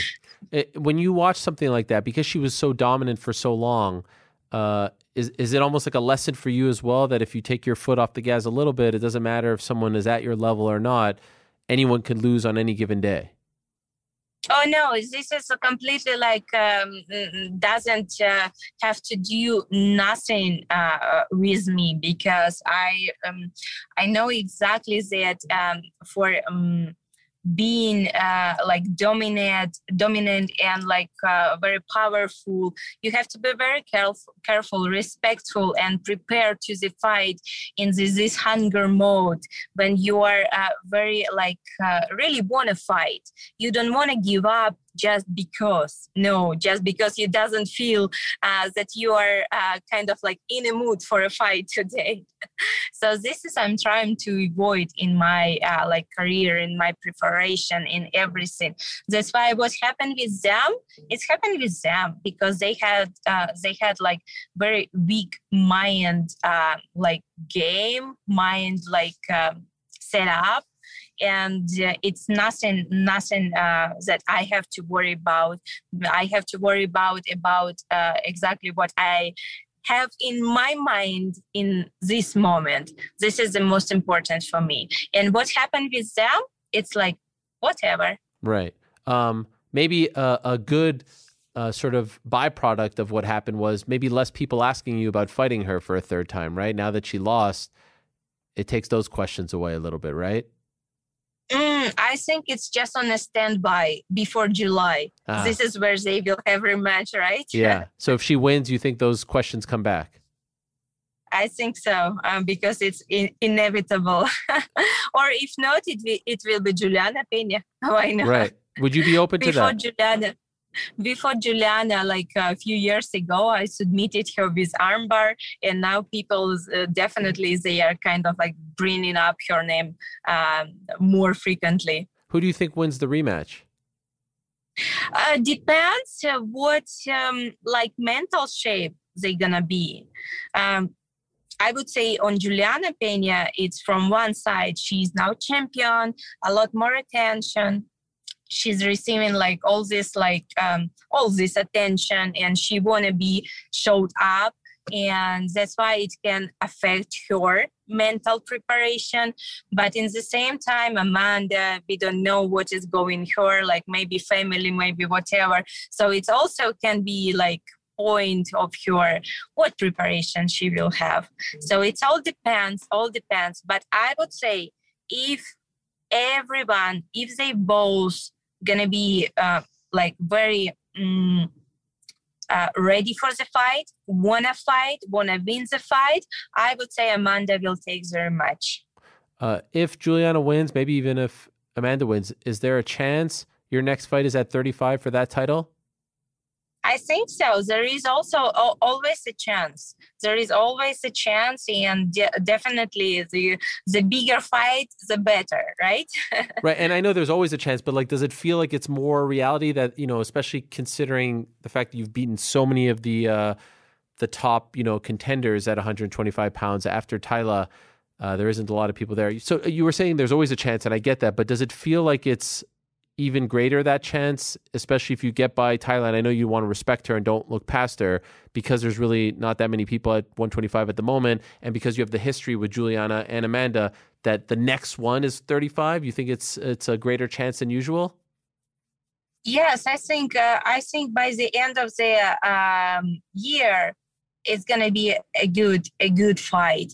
But also like we have to uh, see Miesha Tate is coming to 125. Yes, it's in July, so it's like um, um, many things can uh, happen, many things can uh, can change, right? So yeah, I think uh, it's possible. Wow, it's very very very possible. Wow, I haven't heard you this uh, so you know like almost confident about it happening. In the past, it's been like, oh, maybe this. That. Very, very possible. If you go up to thirty-five, do you think you go back down? You, would you want to go up and down if you win that belt as well? Would you want to be one of these double champs that defends both, or would you drop one of the belts? Mm, you know, um, I take like one step at a time. Mm, okay, okay, I do first move, and then I think what's uh, next plan I, I I gonna do. Wow. Okay. Uh, by the way, could I ask you about the Rose Carla fight? Did you see that fight? And if so, in your opinion, like what went wrong in that fight? Oh, it's hard to say like exactly what was wrong in that fight. And, um, you know, I feel that uh, Rose, she kind of like has everything better comparing to Carla. And she just didn't use much. And she could like wrestle her easily because I feel Rose, she has like more potential in her wrestling against Carla. She uh, just didn't use her skills. And I don't know, I don't know. Uh, it sometimes happens sometimes happen with the fighters. They kind of like one day before they feel so good. And the day of the fight uh, kind of like oh my god it's it's i'm not i don't want to fight kind of mm. and you know what uh, can help? It's it's like if it would be if i think if carla would be like more aggressive and explosive and rose receive a good punch she would wake up mm. and she would start to fight. But carla was kind of like like okay like i do my job and she did it great because she definitely have to use her skills. And yeah and uh, rose didn't activate. Mm but i feel like if she would be um, like active and activating in that moment i don't know maybe it's, uh, it's hard to say what had uh, we can we can now like think about all possibility in the world like what it could happen if it will be like that like those. But it happened how it's happened. I still feel uh rose she's like uh very very good fighter. She's like uh, very skillful. She has um, mm, a lot of like good things in her game right? It was just the night when she was not herself. Mm. and this is what i feel. Has that ever happened to you where you woke up and you didn't feel like i feel like that's never really happened to you at least not from our vantage point where you just kind of feel off you know sometimes it ha- it can happen with everyone but you know i every time um, rely um, i I every time rely on my corners because if sometimes uh, it happened, they would not just like um, say, "Okay, Valentina, okay, just do that." no, Pavel, Antonina, they will yell at me and say what they think about me, what I'm doing. And it's like, ah, are you crazy? They would, uh, sometimes it's necessary. Mm. And I feel with all these uh, micros, what like corners Ah, have yeah, on yeah. there, Yeah. uh, they put extra pressure on them to uh, say everything too much polite Ah, but sometimes fighters need, don't need this much polite they need just a extra push Yes, just like yes. extra just like to wake up to, just to have this like a sip of adrenaline or something like that right? But yes sometimes uh, uh, when it happened and you kind of like feel okay it's nothing happened. I feel comfortable. It's a comfort zone. We just like hanging around and i'm not tiring. But then uh, uh, uh, you start to think if i would continue to fight like that i will lose my belt i will lose the fight do i agree with that and continue do nothing just to be comfortable no and this is what pushed me every time like go don't stand there go and fight You know, I've never really asked you this, and, and I'm going to let you go in a minute. Thank you so much for the time. I'm sorry that you're sitting in your car. You must be very hot over there in Florida. But uh, has has part of your success been Valentina that, you know, at least from the outside, you know, you're talking about Amanda and she has a family now. With you, it always feels like it's about business, fighting. You know, you have your coach Pavel, you have your sister, but we never see, and I don't say this in a negative way, distractions around you. We never see, you know, family. Uh, you don't have your significant other in the corner. You don't have children that we know of. It's right now. It's all about your fighting. It's all about your career, and that's the best thing for you. Has that been part of the secret to your success? Maybe yes. Uh, you know i was happy to figure it out that all these other things it's gonna just uh, um, distract Mm. from my goal from my goal. And i um, discovered it like um, pretty early. And from that moment i said like uh, I- i was thinking like what do i want? What i really want. And i knew that what i want it's uh, like be fighter and do in my career as much as I can. Just do what I like to do, and I just get rid for uh, from all distractions for Mm. now. Mm. Yeah, I know it's gonna be. Uh, it's not gonna be forever. It's not gonna be like till the end of the day. um, there gonna be a moment when I will have to switch, but um, it's not right now. And I know exactly if I wanna uh, keep successful, I just want to be uh, want to continue the same lifestyle what i have. That's why i uh, completely understand what i am doing and uh, where where is the limit and where i don't want to cross when i don't want to cross the limit. And this why probably yes this is one of the uh, part that uh, keep my mind in the calm uh, position and very focused for the fight. I would agree. I, I'm agree with you. Yes, Number one pound for pound, right? You agree with that as well? completely. Valentina, you're the best. Thank you so much. Uh, safe travels to Singapore. Good luck over there. It's always a pleasure to have you on. Always an honor. Appreciate it very much. Good luck to you. Thank you, Ariel. Thank All you. Have a great day. You too. Bye. All right, there she is, Valentina Shevchenko, uh, who is uh, returning to action on June 11th, Singapore Indoor Stadium, UFC 275. Valentina, sneaky over time, has become one of my favorite interviews in the game. Uh, has become a lot more open with her thoughts and feelings. Very interesting insight as far as uh, the family stuff, the distractions, you know. And I say this, usually the term distraction is uh, viewed as a negative. I don't mean it as a negative, but it's just like, look, she's just super focused. She's super focused on her career, and uh, she'll worry about the other stuff later. And there's something to be said for that. Much respect. Tough, tough fight for her coming up against Taila Santos. Taila Santos said recently that uh, you know the ground game is her uh, weakest aspect of her. And we've heard this before. People talking about Valentina's ground game. I think she's pretty well rounded. If you ask me, I think she's number one pound for pound. Uh, I don't think there's any doubt of that. And slowly but surely, she is knocking off all the contenders. Now, there are some. Alexa Grasso's out there, and Manon Fiorot is out there. Uh, like she said, Miesha Tate coming up. She's going down to 125. So there's a lot there. But uh, that 135 statement was super interesting. Hadn't heard her say that uh, so definitively in the past. She said, very likely by the end of the year. I think that's a really, really interesting statement. Now, main event that night, of course, light heavyweight title fight. It's Yuri Prochazka against the reigning defending UFC light heavyweight champion, the pride of not only Brazil, but the pride of Danbury, Connecticut, the one and only Glover Teixeira, kind enough to join us here on the program. Hello, Glover, my friend. Bom dia. How are you doing?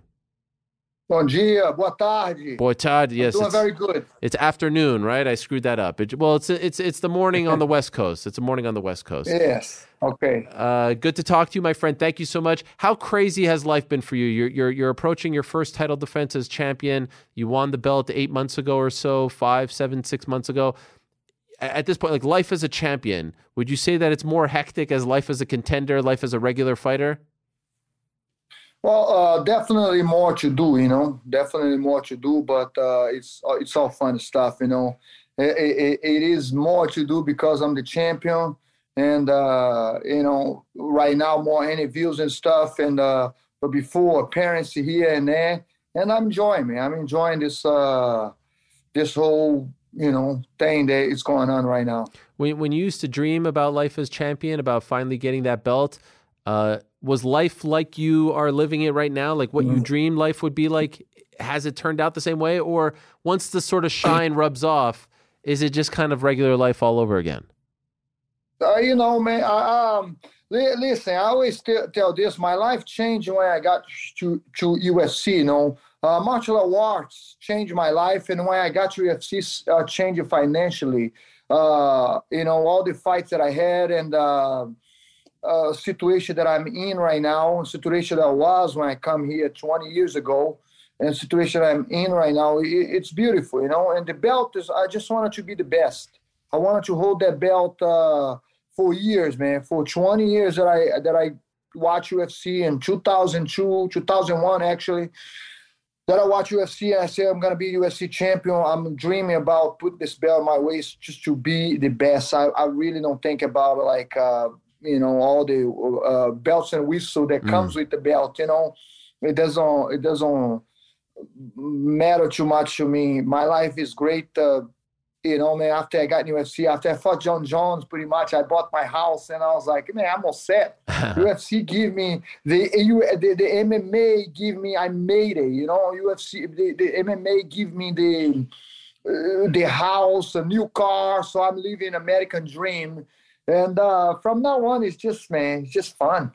You know, there was some talk of uh, this fight and the Charles Oliveira fight happening in May in Brazil. And I love that Yeah. because both you guys have put in so much time.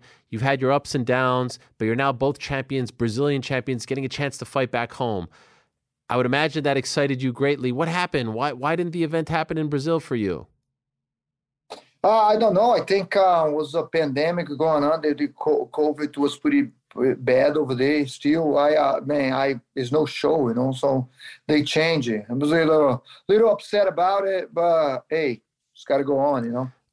What was your uh, your reaction when you found out Singapore that you'd have to go all the way to Singapore to defend the title? At first, you thinking like, oh man, you first you come to like the the hours, the timing, Yeah. you know. That's what the the, the fighters think uh, uh, at all the time. But uh, and then uh, I, I I go back and I uh, man, you know, it's like uh, Singapore is I never been there. It's gonna be a beautiful country, and uh, I'm just gonna go and enjoy this ride, man. I'm just gonna enjoy like I did it with uh, Dubai. You know, when I when they, they the, the, Dubai was little was little because I had the five fights in a row with Karl Roberson, you know, and, and Yeah, that yeah. started over there my winning streak, but it's all here in the United States. And when I got to fight for the title, they sent me all the way to Dubai. I'm like, it's gonna mess up something. But uh, I just stay positive. I say, you know, let's go to Abu Dhabi. Let's enjoy the the desert and let's be a champion in the desert. And uh, went over there and it was beautiful. And now I'm going to Singapore with the same man, with the same um, e- e- e- enthusiasm. You know, like going happy about it. And uh, as far as the like the amount of time that you'll spend there, you know, it's kind of a science, right? You want to get acclimated. So when do you go out there to Singapore? Next week we're going. Uh, I think Monday. Uh, we're leaving. Okay, so that's pl- uh, what two weeks beforehand. You feel comfortable with that? Two weeks. Yeah. Yeah, two weeks is enough. I uh, I feel like uh, you know, man, I, I am not a good sleeper, but like I am good sleep in the week of the fight because I got nothing else to do. Hmm. So all I have to do is to train one hour a day, and the rest I can just hang out, man. I be like a like a cat. Yeah. I, every time I lay down somewhere, I sleep. You know. Well, this is a really interesting fight, and uh, Yuri's a really interesting fighter. Very uh, unconventional, right? I mean, his striking is kind of all over the place. He's a different kind of cat. Have you brought in anyone to try to mimic him as you prepare for him that tries to copy his style? No, no one. No, no, we uh we have the same same guy that I've been training with, man. I have five guys right now that is like top of the food chain, man. You know, you just gotta come and watch the training. We got two boxers. There's like uh Finelli Jr. and uh, and Ali, my my my my boxing coach, uh son, you know, sons. And I have uh, Alex Pereira, Wellington Turman, Caio Magalhães. Those guys are more MMA guys. But uh yeah, man, I feel pretty good about it. I you know, it's hard to who who you bring it to mimic uh uh you know, try to to think of um uh, Michel Pereira because he's all like uh, awkward like that a little bit. But hey, man, it comes to situations. It's so hard. I just got to worry about my style and what I'm going to do. You know. Uh, I, I'm assuming you've watched him, right? You've watched his fights. Yes. What do you think of his style? Because he does get hit a lot, but yet he's very unconventional. So he'll he'll do some crazy things over there. But at some point, you would think you reach a level where that style isn't going to produce victories because he does open himself up to getting hit, right? Yeah, yeah. I mean, he got he got hit a couple of these fight, you know. Um, and, and uh, he opened up. You know, I, I, it's one of those things like uh, if you watch him and you watch guys like uh, Jon Jones or even the fight that I had with Gustafsson, they didn't commit. They didn't commit to the to the punches, you know. And uh, him, he might he might go. He have to go. You know, he wants to win the title. He might go for for knockout, and he will have the knockout thing. So he's gonna open up. Like uh, like I say about Jan. Jan is gonna it's gonna be a great fight because I know Jan is not gonna be the guy that's back it up. You know, Mm. very smart fighter. I say like Jon Jones, very smart, very very clever. You know, hit and don't want to get hit, and um, and um, we you know not so smart because we just go over there and we want to fight, man. Want to you know get in there fight, and I like the the type of guys that fight like that. I know that Jiri have a different style, and I'm aware of that. We work on it. We have a very good guys to work.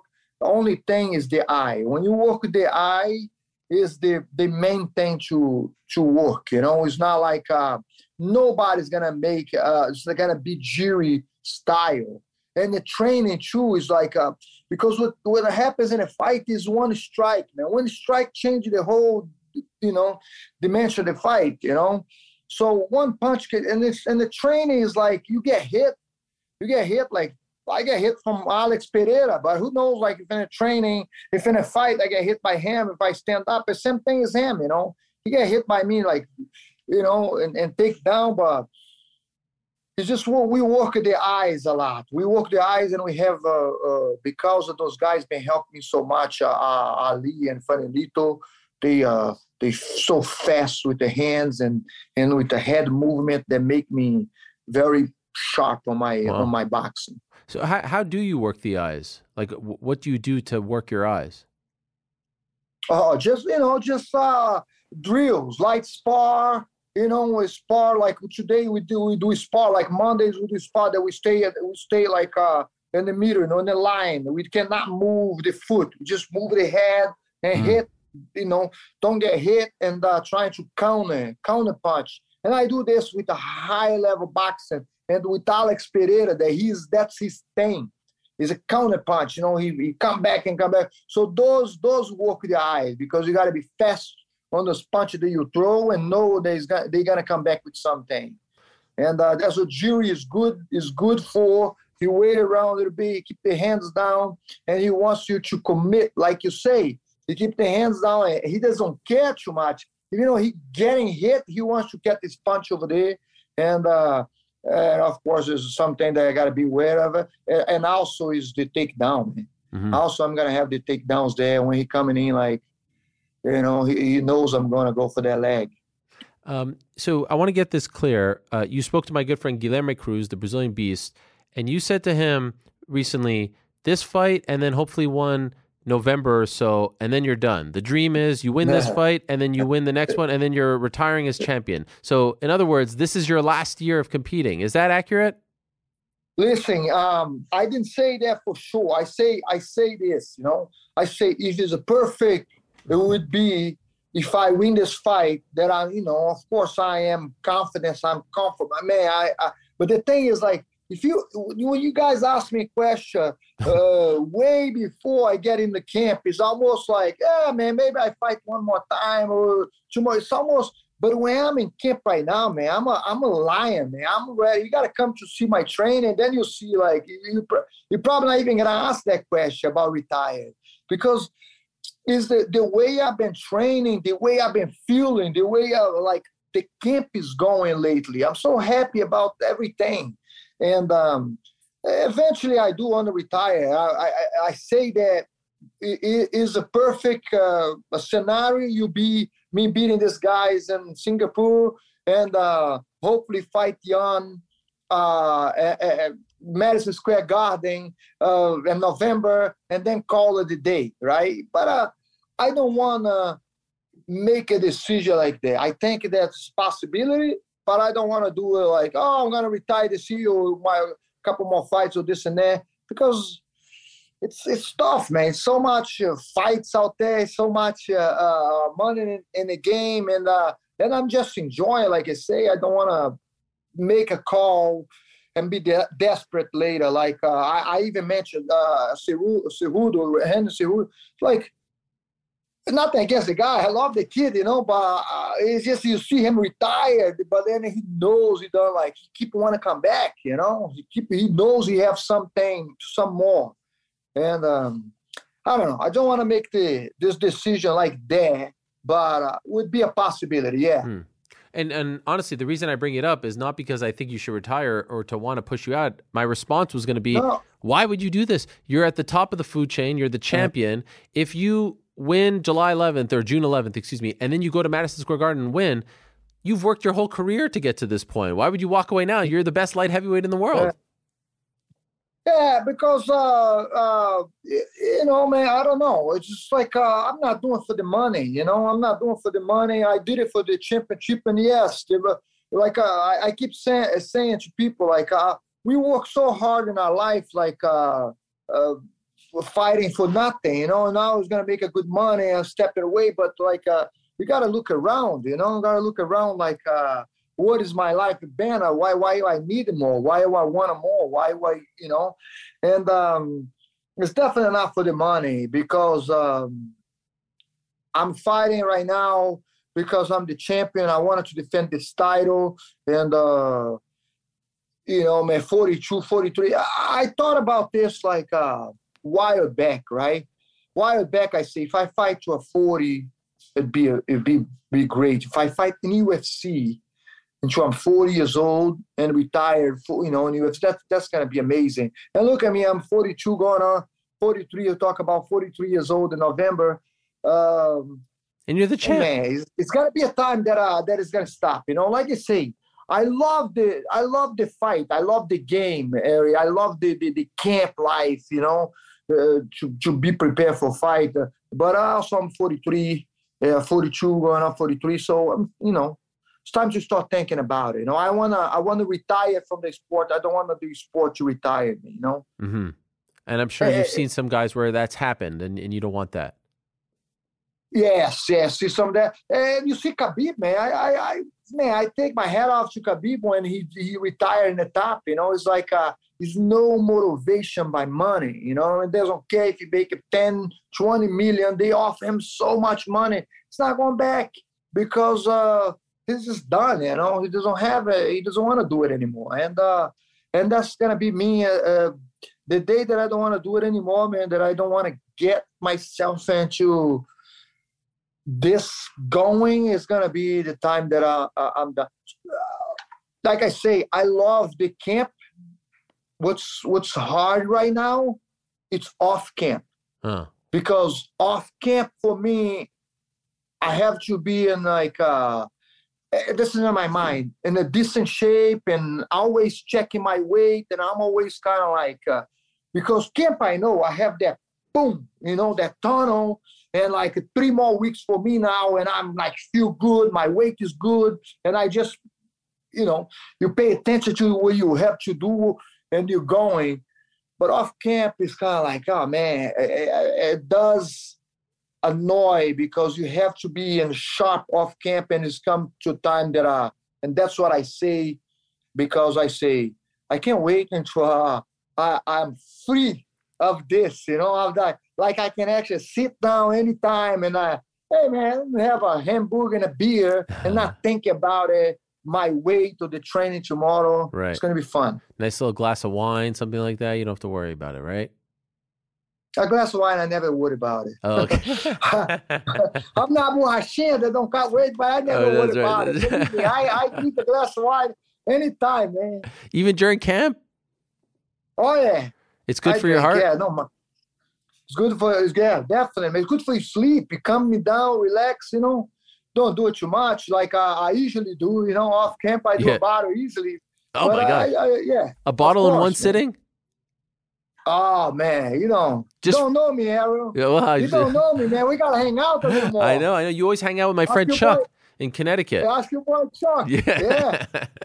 what? All by yourself, or you share it?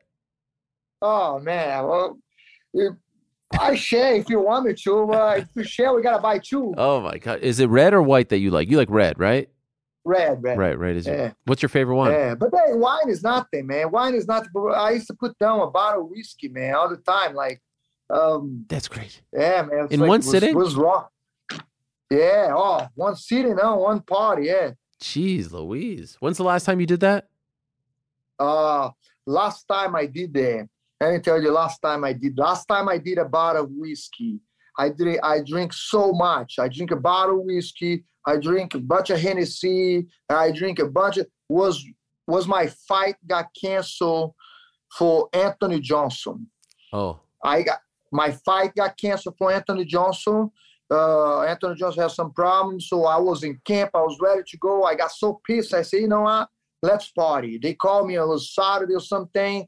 I said, yeah, let's party. So we went out and we party, and um, and you know, end up three three. I think three weeks later, I had a I had that fight with Yes. Anthony Johnson. That was the worst fight of my life. We it was all fights, 13 seconds. So at that time, I uh when I realized like, hey man, I'm never gonna drink a hard liquor again uh, until I'm done fighting, and I did. Of course, after the belt, I had to do it. Uh, when I when I won the belt in uh, Abu Dhabi, Olasky was there. Andre Olasky was there with the bottle of whiskey, and I was like, I gotta get sip of this, you know. And we drink it, but uh, yeah, no hard liquor, man. I saw you sent a nice message to Jan before his fight, and then of course he wins. It was unfortunate the way he won, and he says now he hopes that he'll fight, you know, the winner of this fight, either you or Yuri. Uh, do you think that the performance and the victory warranted a title shot? It's not my job to think. You know, the reason I say is, is he's the number two, and he fought uh, Ra- Radic, Radic, right? Rakic, yeah. Rakic, yeah. He, and the racket was on the line for the title. That's the reason I say. Hmm. I, I just look at the. I say if Radic win, he's gonna fight for the title next, no doubt about it. He wanted Yeah. he wanted to jump in before Jiri. Hmm. He wants to fight Jiri. He think Jiri is not, you know. And uh, Jan beat him. Uh, whatever it is, you know, uh, when you go over there, my friend, you go over there to fight, and whatever happen happens, and uh, and that's what I figure. Jan is the next. Man. I uh, uh, was gonna be Redick, and now he can't be Jan, you know. So I don't know. I, I, I- that's what I say, and I think he's he's he's next. Who else will be next? You, you'd be okay with that? Fighting him again? Yeah, yeah, I love to fight him again. Um, I was thinking. Jan is a great guy, man. It'd, Yeah. be, it'd be a nice, you know, like uh, uh, I'll give him a I'll give him a nice bottle of wine this time. He gave me a beer last time. You I know. He's a great guy. He's one of the best. Great Uh, guy. Uh, I was just thinking a, an interesting story if they didn't want to give it to him, and I'd be totally fine with it. Imagine if Anthony Smith beats Magomed Ankalaev and then we have the rematch of your fight. Remember, he got he got blasted for it because you beat him up so bad in the corner and all that stuff. And now here's his opportunity to right that wrong. I feel like there's a great story to be told there as well. You know what I'm talking about? Yes, of course. Anthony Smith too. You know, is another great guy. Uh, it's not about like a great guy. It's about who's next in the line. Sure, you sure. Know, is who's the, the the best guy over there to fight? Yeah. Um, and um, any of those guys, uh, Ankalaev too. He's a great fighter. I talked to him in Abu Dhabi. He was there. He fought the same night. I say, hey man, I know you're gonna go all the way to the top, and uh, you're probably gonna go to to the title. And I and I told him, I shake his hand. I say, I'm gonna beat the title. I'm probably gonna see you soon. And uh, look at look at here. You know this this this thing is, is going on. If he beat Anthony Smith or Anthony, like like I say, I I that's not my job. You know. Uh, I'm I'm off the there, so I just like uh, I'll be on call, man. I'm gonna go. You know, right now, only to focus is Jiri. If I beat Jiri, and I will, and uh, just be on my phone. Whoever Whenever. I like to be, you know, I like to be in New York because they're fighting uh, everywhere except around here. You know. Right. Uh, Abu Dhabi, Singapore. I just want to ask you two last things because you're you're a veteran of the game, and then I'll let you go. The first one is, what did you think of Charles getting stripped because he was a half pound over? Did you agree with that? Yeah, man, um, he's still the champion for me. Yeah. You know, uh, for everybody in his mind, he's probably the champ. You know, um, it, it was uh, it was crazy. I I I, uh, I was was ridiculous. If he was a couple pounds, it'd be like uh, I would say unprofessional and his his part. But he's more he's a half pound, and everybody knows about the scale problem. And um, yeah, man, he's the champion, man. He's still the champion, and uh, they if they strip them, that's the law, and that's the law. But hey, I agree. I, I you know what I mean? Yeah. I am. Well, I, I'm not. I'm not gonna sit here and say, "Oh, that's wrong." You know, uh, it is kind of wrong, but uh, what are you what are you gonna do? You know, it's a law. What Yeah. you- And what about the you know hot topic? It's always been a hot topic: judging, scoring fights, and whatnot. I want to see open scoring where the fighters know what the score is in the middle of the fight. Would you be in favor of this? You've been fighting for so long, 20 years now. Would you like to know what the score is in the fight, or do you like the current system where you only find out after?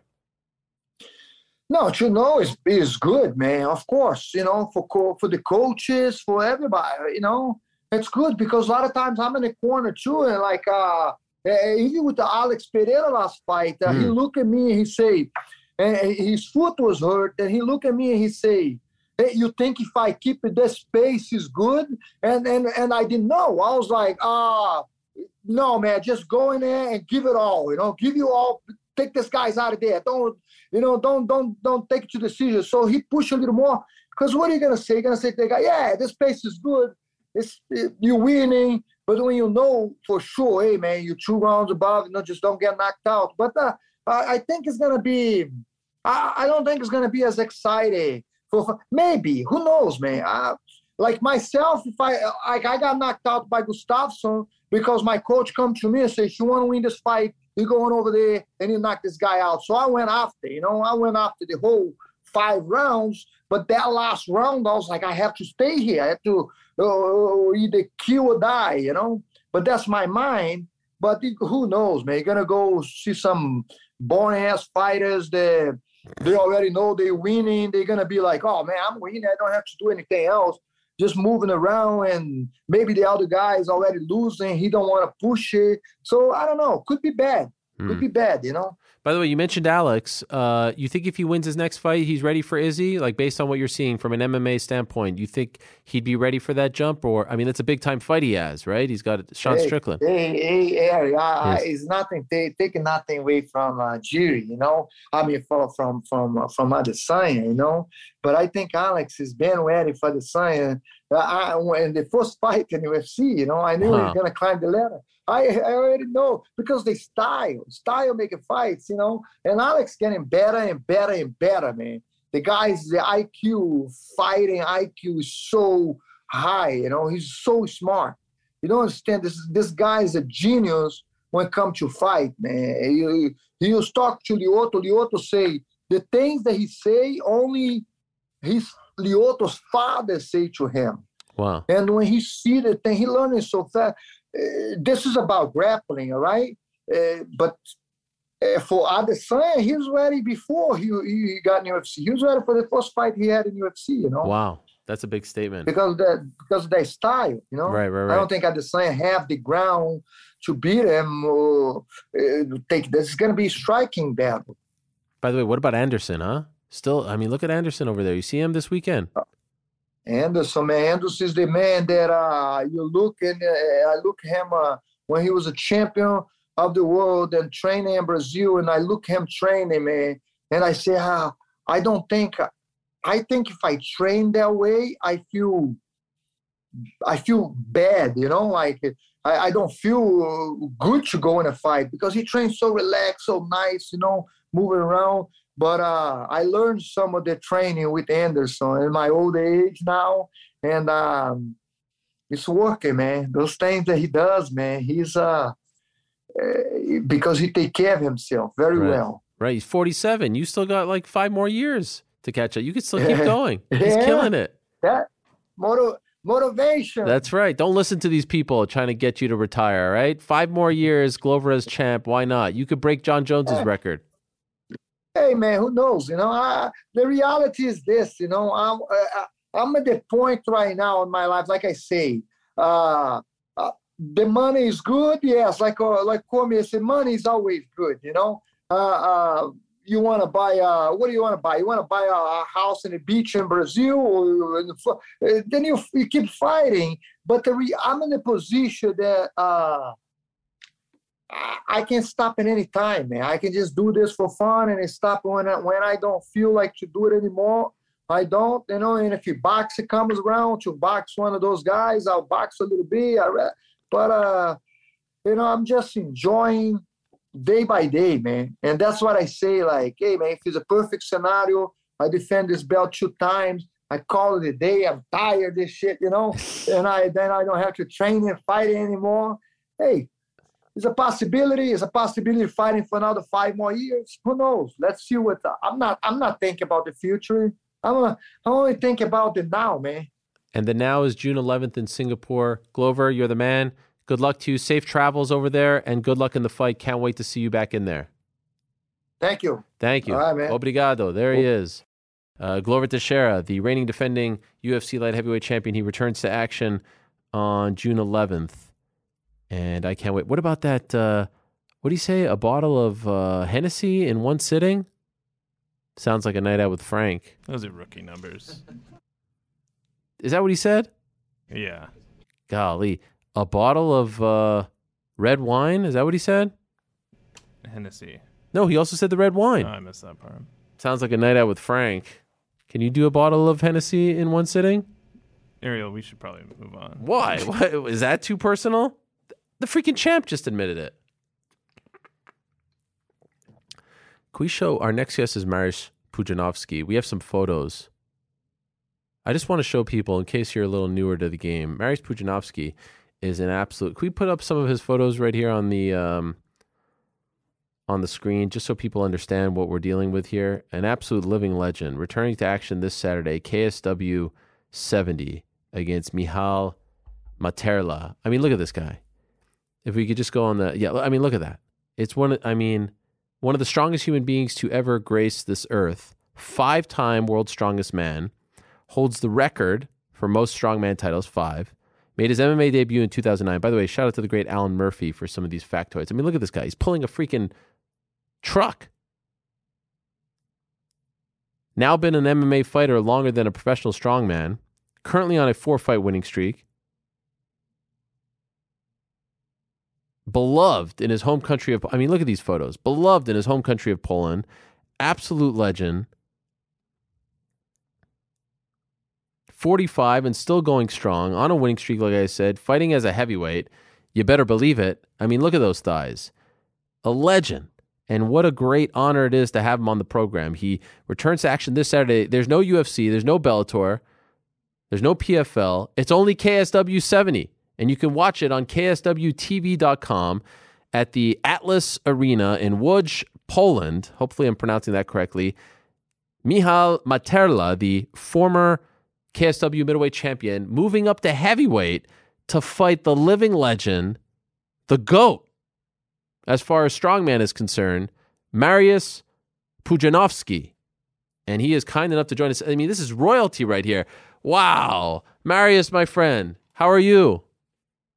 Hey, I'm good. Okay. Wow, look at this microphone you got set up here. And uh, this is Dominic.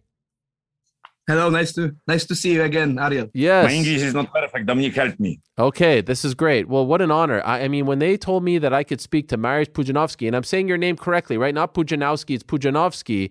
Pujanowski is okay, yes. Yes, I said, wow, this would be a huge honor for me. I've been watching you for so many years, and you're a legend, strongman, five time champion, now doing MMA longer than you did strongman. So I'll, I'll start there.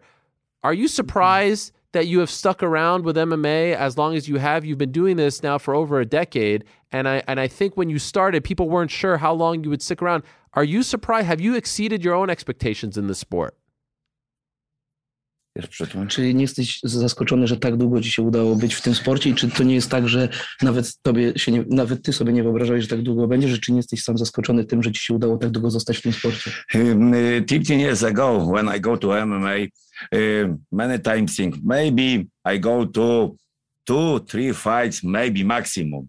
Okay, uh, when I talking with the boss uh, from K- KSW, no, hey guys, maybe I fight only two times, maximum two times, because only for fun. Yeah. Okay, um, first first time fast win. Second time, mm, is a good, good opponent. Uh, uh, Kawaguchi, he have 12, uh, 12 win, one loss. Yeah. Mm, it's hard for me. It's okay. Uh, when finish uh, second fight with uh, with Kawaguchi, uh, second round. Hey guys, you finish? Uh, my, my trainer, Mariusz, już finish. Mówię, A when is finish? Because uh, uh, I not have condition and my head is not think.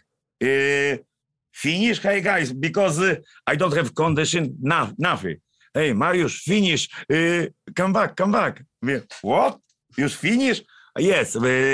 Later go to US, fight with Sylvia.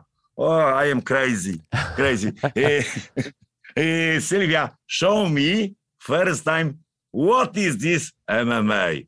Uh, after this fight with with Sylvia, uh, when I back to Poland, uh, I told to my friend, never beat me next guy and go to hard training slowly slowly step by step slowly slowly and go to heavy training and now i am 13 years in mma uh before no two two fights finish Crazy. What a story. Now you've been doing MMA. And by the way, great English. We don't even need Dominic here. The guy's amazing. my amazing. english is not perfect It's, I it's just, I'm here just to take Yes. some fame from him. Of course, of course. Um, so at this point, not only are you still fighting, you're on a winning streak. Uh, you're in your mid 40s, 45. You're still selling out events. You're still a star. And that last fight that you just had against Bombardier, that was something else. What a knockout it was. As far as all your finishes concerned, because how big that man was, is that one of your favorites? I czy to jest jedna z twoich ulubionych walk i ulubionych wygranych ze względu na to, jak on był wielkim gościem, jaki to był potężny knockout? Mm, za, każ- za, ka- za każdym razem, kiedy wchodzę do. y, No, every, every time when I go to fight is a big challenge. Uh, no, all the time when I go to fight is a lot of thing. uh, all the time is challenge, big challenge because uh, every time is new opponent is new challenge, not fun. All the time, a lot of things is big challenge. Jest du, duże wyzwanie za każdym razem to jest. A czy z Bombardierem była jakaś szczególna dla ciebie, właśnie, że dzięki temu, jak ci się udało wygrać? Nie, to znaczy, to, był, to było duże wyzwanie, bo nie wiedziałem na co go stać. Żeby- Okay, so it was a big challenge because I had no idea what he is capable of because I didn't know how good in MMA he is. So that was special challenge for me. But every fight is a huge challenge. Every, every time when I step into the cage, it's always like a big challenge, and I'm always like the same. I feel always always the same pressure. Have you had to dramatically change your body, change the way your body works? Because when you were doing uh, strongman, it was all about power and pushing and this and that. But as you know, when you become an MMA fighter, cardio is a big thing. So was that something that you had to learn over time? And and did you feel like maybe early on you were a little naive about okay, I can just go in here and fight, but now as an MMA fighter to have this longevity, have you had to change things drastically about your body, and if so, what, in order to have this long career in the sport? I czy to się wszystko pozmieniało? Twoje... MMA is different sport uh, than strongman. Uh, I must everything change. Hmm. Uh, my body is change. Uh, 8, 8 lat musiałem trenować minimum, żeby wytrzymać chociaż dwie rundy po 5 minut, więc to było przekształcenie całego ciała, ciężka, ciężka praca. Podnoszenie ciężarów AMMA, zupełnie inne sporty, inny wysiłek. okay, I had to train eight years to drastically change my body and the kind of way that, that my body is functioning because like I couldn't stand five minutes and or 10 minutes for eight hou- for eight years of my training. I, I, I wasn't capable of uh, doing the whole 10 minutes uh, of like two rounds in Right. MMA so it was like it's totally different the weightlifting and and MMA is like two two words Są zupełnie inne sporty. To nie ma nic wspólnego siła ze strongmana, a siła z MMA to nie ma nic wspólnego. So so even the strength in MMA and in weightlifting is totally different. It's not like that when you can lift like uh, 300 kilograms in in strongman doesn't mean that this strength will be also as good in in MMA because this is different kind of strength. What would happen if they? Sorry, what would happen if they tried to get you to go back to strongman? Could you even do it based on how your body is functioning now, or do you think you wouldn't be as good as you were when you were competing over there?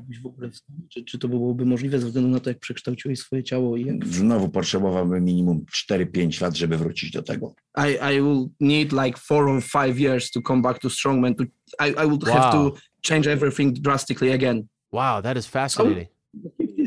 Ha- have- Tyle samo, tyle samo lat potrzebowałem roz, y, rozbroić się i żeby uzbroić się od nowa, więc yeah, I will need the same amount of time to to change my body again for Right. strongman competition.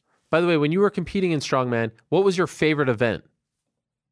I kiedy startowałeś w strongmanach, jaki był twój ulubiony, twoje ulubione wydarzenie, które? Albo Nie. kto, event or the competition? Which Sorry, like oh, competition sorry, was- uh, like uh, competition, right? Competition. Yeah, który- y, na, ze wszystkich konkurencji była tylko jedna, której nie lubiłem, a resztę wygrywałem. była?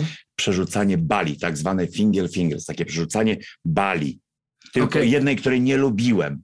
I wszyscy o tym wiedzieli i specjalnie mi to wkładali. So I loved all the all the competition, but one, and it was like the the the I zawsze mi to wkładali. the the, the one when you Finger have this. fingers takie. Yeah. To takie przerzucanie bali. So you have this huge To się tree nazywało finger fingers, takie finger przerzucanie, fingers. Is that the name? takie Or przerzucanie Okay. bali. so you have like the huge, hu- huge. uh, Pięciometrowe kłody drzewa, przerzucanie yeah, na like drugą stronę. five five meters of a tree, and you have to Do góry i przerzucić na drugą stronę, takie przerzucanie. to to uh, to pull it over the some kind of stick or something. Na So drugą God. he hated it. He hated it, and so they always takie- put it in takie- the competition because they wanted Mariusz to lose some points. Wow, you felt they were trying to they were trying to get him to lose. He felt. Czy to, Dotrenowałem to i zrobiłem prawie rekord świata, jak się uparłem na to. później. pyta, czy to było tak, że dawali ci temu właśnie, żebyś tracił punkty? Tak. Yes, Tak. did it on Tak, celowo to było robione. On Bo nie było dla mnie, po prostu nie mieli dla mnie, po prostu, żebym, żeby coś się działo, bo byłem zapewny, że wygrywam. Ah, okay, so they yeah they did to it on purpose because they knew that this is the only place there can be some kind of competition Żeby because I was ze mną wygrać. I was too good in the over over Right, uh, challenges, so there was no place to you know to even have some kind of rivalry. So they put it uh, so they put it on purpose, and uh, he was uh, I I was so motivated to be the best even in in this one in this competition that I almost uh, have a record of the world in this competition Wow. also. What a legend. Have they tried to get you to come back to strongman over the years? Próbowali, żebyś wrócił do strony. Chcieli, ale już ja nie chcę. Yeah, they tried, but I don't want. Teraz jeżdżę co tydzień na zawody i w Polsce, i do Europy jako sędzia. Okay, I'm Co tydzień I'm a referee on the competition like uh, uh, every every week in Poland and in Europe. Last week I was uh, in what, like one of the events. Co and I'm a- po I'm- zawodach. I'm a Jestem referee związany, ale już tylko sędzia. So I'm still like involved in, in Got this uh, in in the in the strongman world, but I don't want to be a, a competitor anymore. Okay. Ale jeszcze wchodzę na konkurencję i wygrywam. Wchodzę czasami na konkurencję i wygrywam tę But konkurencję From time z to time. I'm took I, I'm I'm I'm uh, trying to challenge over over competitors, and I I try to niektóre konkurencje jeszcze. to do a, a, some kind of challenges, and I win from time to time. I don't doubt it. I don't doubt it because you're the greatest of all time. Niedawno wygrałem nawet konkurencję z zawodnikami wszystkimi. Okay. Now, So I'm not cu- not long time ago, I won a comp- one of the of competitions. course. Uh, now, 45, you're still competing, you're still winning. How many more fights do you want to have? 5 lat i cały czas startujesz, jak wiele walk jeszcze ci, jeszcze ci Nie wiem, nie zastanawiam się na tym. To Po prostu sport mnie bawi. Nie zastanawiam się, kiedy skończę. I'm not thinking about it right now. I just I want to do it as long as I will have fun. So right now I don't have any kind of date. I just want to do it. Mogę tego nie robić, a robię, bo po prostu mnie bawi to. I I, I could like quit in a moment anytime because I don't have to do it, but I still have fun out of it. So Right. there is no no discussion right now. Now, here's what I'm wondering. I mean, I'm about to turn 40, Marius. I look nothing like you. What do, what do I have to eat? What do you like, what do you eat on a on a daily basis, Marius, to look this good at 45? I mean, you are a specimen. You're like a Greek god out there. Well, tell us what do you eat on a daily basis? Systematycznie trenować. I co jesz na co dzień? Ja jem wszystko. Wszystko. Kuchnię polską przede wszystkim i wszystko. Czekolady. Ja wszystko jem. Okay, so you have to train a lot. That's the first thing. Sure. But when it comes to any kind of meals, I, I eat everything, mostly Polish cuisine. So Mm. you have to eat Ale systematyczne, codzienne trenowanie Yeah, od but, lat. but you have to train every day systematically for many years to look like like me. Six days in a week, train systematic, training slowly, slowly, step by step, training in morning, one hour, warm up. Uh, after job, one hour, one and a half, normal, slowly, systematic training, not heavy training, only systematic, slowly, normal training. Wow. Not, he- not hard, not heavy, systematic, slowly training. Wow. Who got you into this type of training? Like, who introduced you to this lifestyle when you were, were when you were younger? Wprowadzić taki tryb życia, żeby tak Sam, trenować. sam się po prostu nauczyłem. Aj, You just did it. So I I was I was the, the one who invented. głowa, nauczyłem głowę po prostu systematyczności. Yeah, I turned myself into this kind of machine. I, I just put the pressure on myself to do it like this every day to to be systematical and to do it. Wow. Uh, Why though? Yes. Czy pada deszcz, czy jest mróz 20 stopni, ja zawsze wstaję w pół do szóstej rano, biegam, ciężarki, rozciąganie brzuch. Od 15 lat to robię, kiedy przyszedłem do MMA. So there is no no matter what kind of weather there is, I always every day I wake up at five thirty, half past five, right Yeah, yeah, yeah. in the morning. Mm. I go to train and I do it for fifteen years. Like the f- f- from the beginning when I decided to go to MMA, I do it every day for 15 years. But in terms of like the bodybuilding and all that stuff, the weightlifting, why did you start to get so into it? Like, what inspired you to devote your life to this? Żeby poświęcić życie na przykład wcześniej do tego, do podnoszenia ciężarów, żeby w ogóle prowadzić takie sportowe Będąc życie. małym chłopcem, ojciec we mnie to zaszczepił. Ja miałem wtedy 8-9 lat. Ojciec przypuszcza. Tak myślę, że to po prostu widziałem, co ojciec robi i to chyba w głowie mi zostało. So when I was like about eight, nine years old, my father like showed me that, that this kind of way of Był- this, this lifestyle.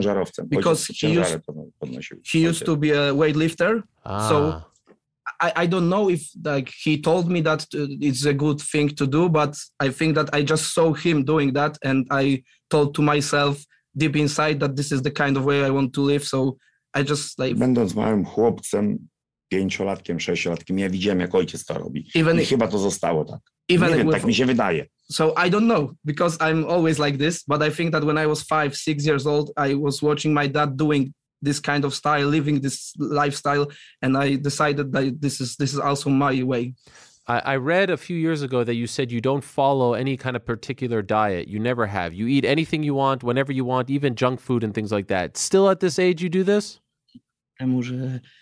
Że nie masz y, konkretnej diety Nie tylko jesz wszystko żadnej nawet jesz diety. świństwa czekolady Nie mam żadnej diety. Potrafię zjeść 30 czekolad, dwa kartony mleka.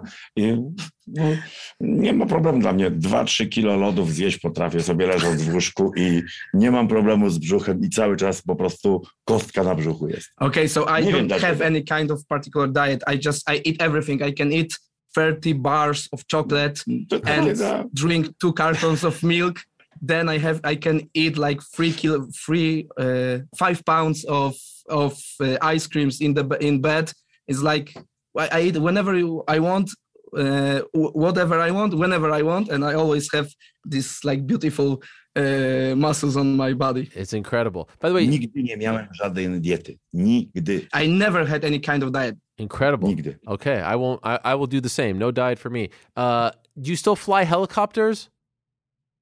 Czy, czy cały czas latasz helikopterami And where do you go with the helicopters?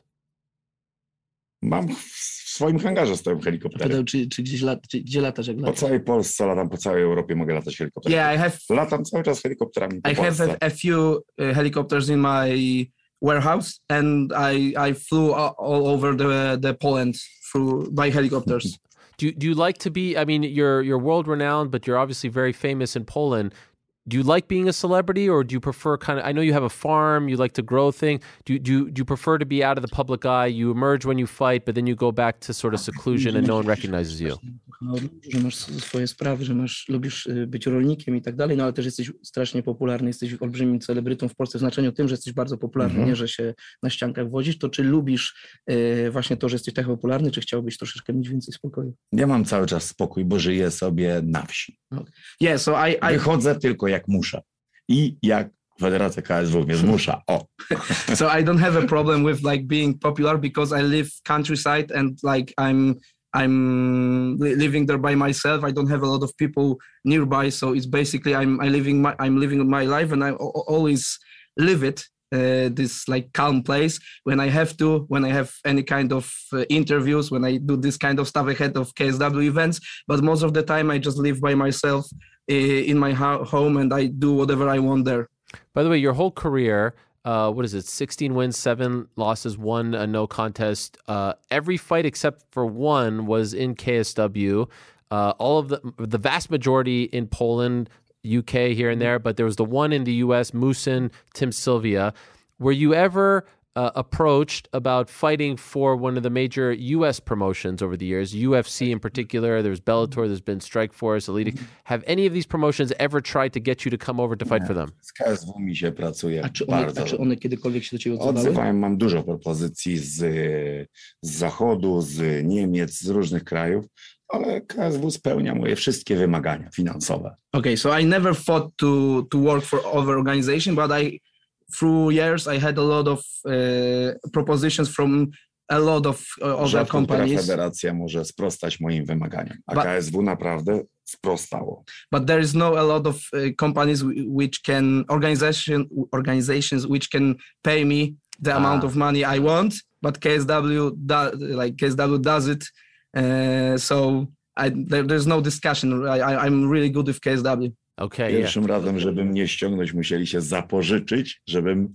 mógł wystąpić u nich. So- I to jest prawda. So KSW Musieli się włodarze zapożyczyć u różnych ludzi, żebym chciał przyjść do nich. So ahead of my KSW debut, uh, KSW owners had to uh, take a loan to pay my to pay my fee, but they did it, and right now they are. I to jest they, they have. historia. and It's a true story. So they they uh, they took a loan to to pay for my first fight, but then there was no uh, never a problem to do it. Who who was the one that convinced you to go from strongman to MMA? Was there someone in particular that said, "Hey, you should try this," or was it your idea?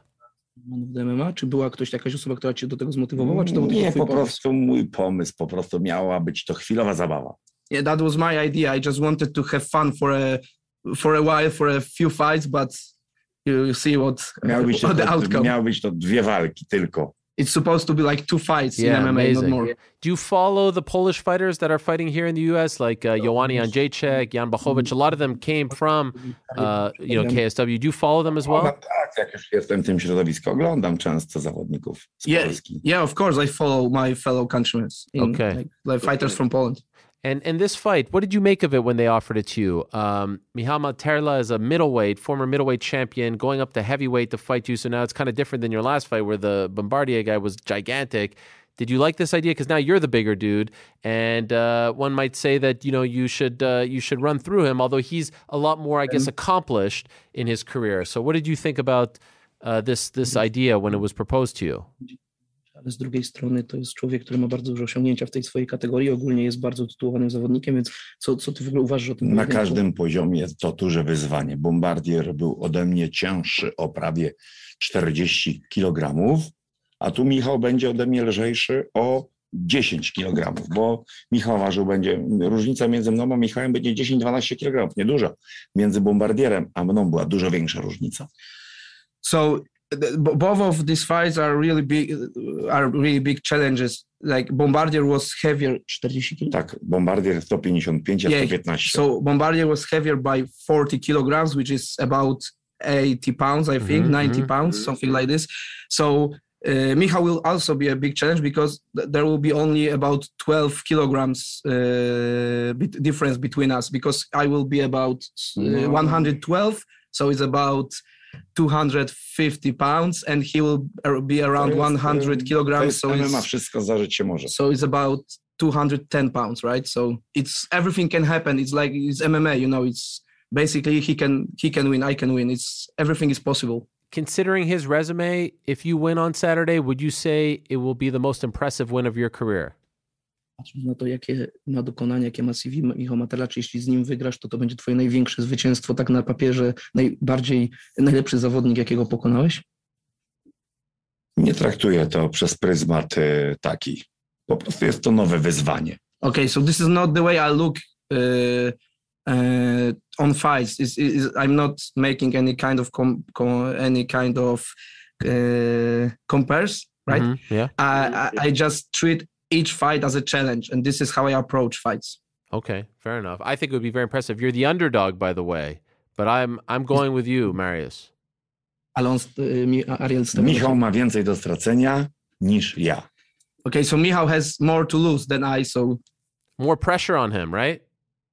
Ja, ja wychodzę, mam dobrą walkę dać, a Michał musi wygrać. yeah, so Michał has to win, and I only ha- have to go there and have fun, and I I have to uh, show a good fight and and show people what I'm capable of. But Michał has to win this fight. I love it. Okay, one last thing before I let you go. Is there anything left in your athletic career that you haven't accomplished yet that you would love to accomplish? That is really something that you want to make happen in the next few years? Jeśli a Jako, chciałbyś sporto, osiągnąć. jako sportowiec jestem spełniony pod każdym względem. Chcę tylko być zdrowy i bez kontuzji. I nic mi więcej do szczęścia nie potrzebne. So as a fighter, I accomplish as an athlete, I, accomplish everything. I don't have anything more to prove. I don't have anything more to to gain. It's Mam basically karierę sportową fajną, mam pieniądze dobre i teraz tylko chcę być zdrowy i sportem się bawić. I had a good career. I uczciwie have trenować oczywiście. I have a lot of money, so I want to have fun. I want to be healthy, and I want to train hard because this is what I like. Do, do you have any children? Czy masz dzieci? Mm, Muszę poszukać.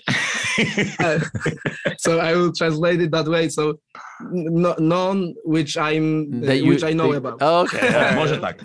Może po- powiem to w ten Okay. sposób, co powiem.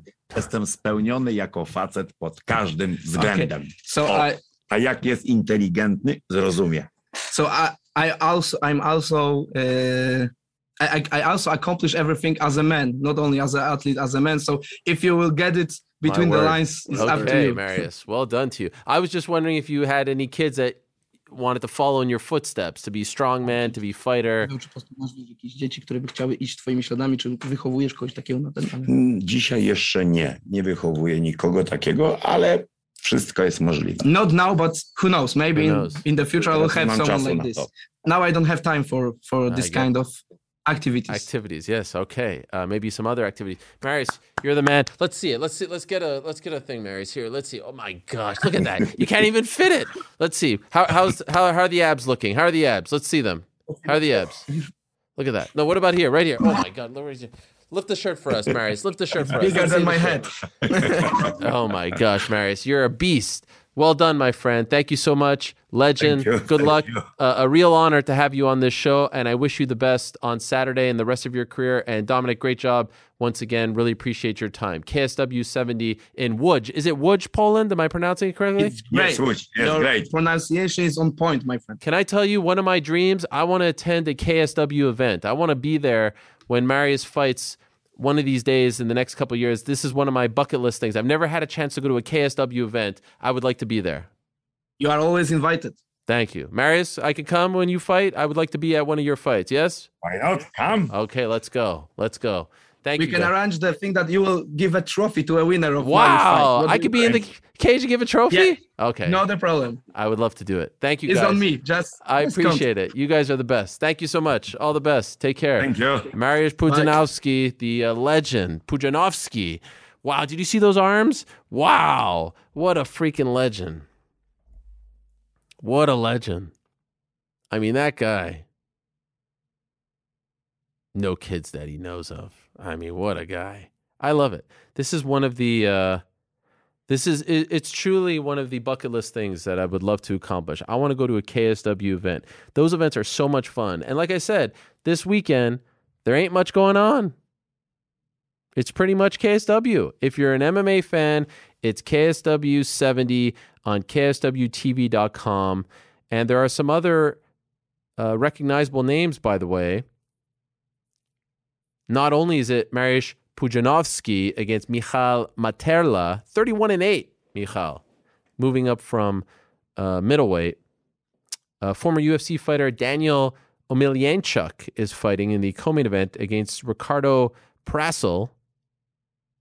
Ricardo Prasel, by the way, former uh, Contender Series alumni and former Chelsea FC goalkeeper, and uh, one of New York Rick's favorite fighters, Jason Wilnis. Aren't you a big Jason Wilnis guy, New York Rick? I feel like you've talked about him back in the day. Former Glory fighter who once beat a guy by the name of Israel Adesanya. I don't know if you're familiar Uh, with him. awesome, awesome fighter. Uh, excited about his MMA career. Controversially beat Israel Adesanya. If you ask Israel Adesanya, Listen, a win is a win is a win. he would have. How did he said won that controversially beat him? There, I mean, how much time we got? There, that was a very um, interesting event. The ring was was very small, was very like tiny, and this was like a day of uh, kind of switch. There was a problem getting it on the stage, and then they had to uh, come up with a solution to get the ring on there. Very uh, small ring, which helped. Uh, obviously, Wilnis, who's a much more like head down, aggressive um, fighter. Israel obviously moves a lot. We've seen him in the octagon, counter striker.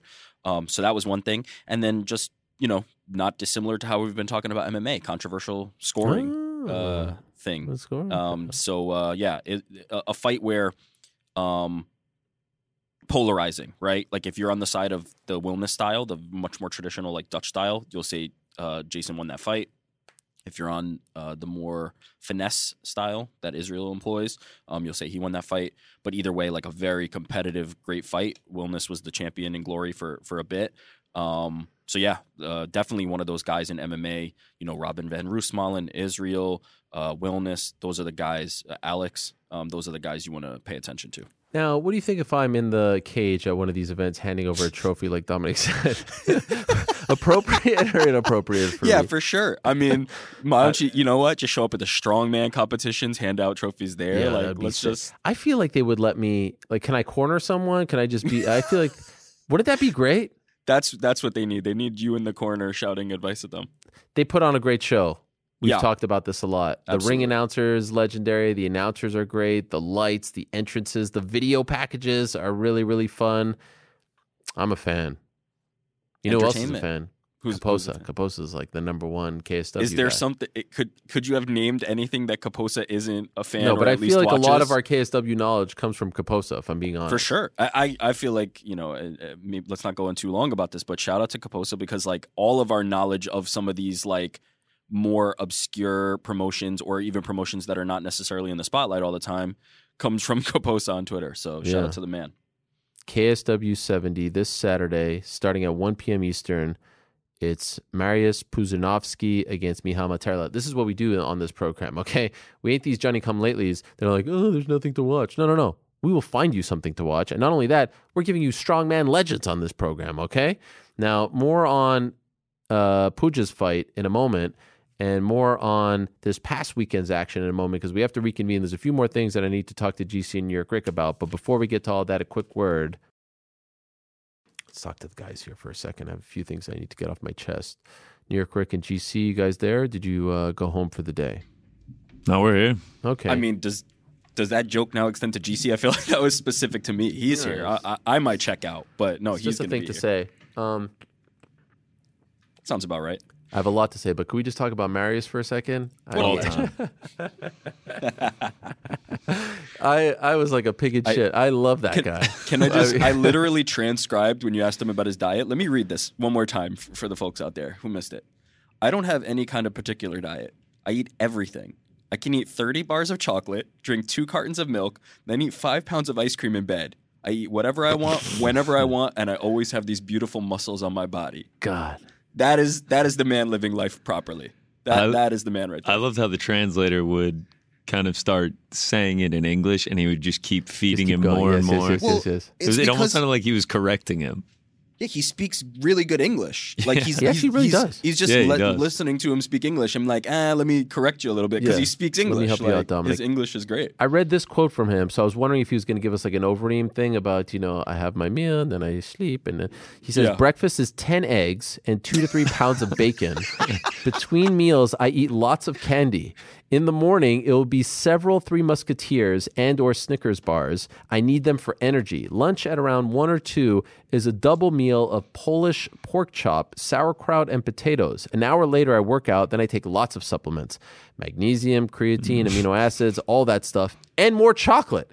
Dinner is whatever meat I can grab steaks, pork chops, bacon, plus more sauerkraut and potatoes. At 9 or 10 p.m., I work out again. Afterward, I have a protein shake and more chocolate. At 3 or 4 a.m., I wake up and have more chocolate, and then I go back to chocolate is, sleep. is I was gonna say, when 30 bars sleep? of chocolate. Amazing. It's going to be this a guy. hard time not taking him as a dog this weekend. Pu- Honestly- Pudzianowski and The Rock at a table together. Oh my Let's- god, let's having that it. cheat meal and Yeah. Overeem while we're at it. Yeah. Uh, I pretty much convinced myself in that moment that he's my dog of the week. I We're if going there- right back to the Yeah. well, baby. If there was ever a uh, pick with your heart, not with your mind you situation, go. There it is right there. it's right there. Wow, He has your heart. kiss and and I mean, I feel like GCU said, kind of said like you're going to stay away from the non UFC ones, but I mean, we got no choice. Keep it light. Yeah, We gotta ride with I mean, we have Hold- to. Hold on one second. Stop trying to rope him into into this. What? Stop. Stop trying to rope him into this. This is your dog of the week. Because I kind of planted the seed before the show. I though. noticed uh, early in the show at the very top you said we. Yeah. We. Yeah. No, you you botched the pick. You No, by the way, botched the pick. I say we right. You you you say too on Twitter, GC. Yeah, You say I, like I told Rick that I was like, We ride. I, Uh, I've been guilty of using the we. I feel Don't like that's the bring you down. vernacular that we use in the Don't- We betting world. ride together, we die Yeah. together. oh, in this the game. betting world, you in the betting. I feel like that's what people say. Don't let him bring you down, GC. That's all. And I'll by the way, th- th- it's it's it's like the capital we. It's for everyone who Sure. chose The to royal ride. we, right? Yeah, you know, everyone tried to uh, ride with me, or at least some people rode with me.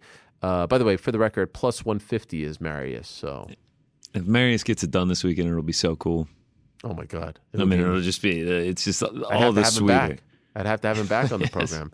By the way, a quick programming note: no show next Monday because of Memorial Day, Victoria Day. We do a show. Memorial Day we're off, so we'll have just one show next week, and that will be the uh, the Wednesday show to uh, get you set for the highly anticipated card at the uh, iconic UFC Apex. By the way, are they trolling me? The UFC Oh, that uh, was Twitter such a fantastic tweet. They are trolling me. You think? Hundred percent.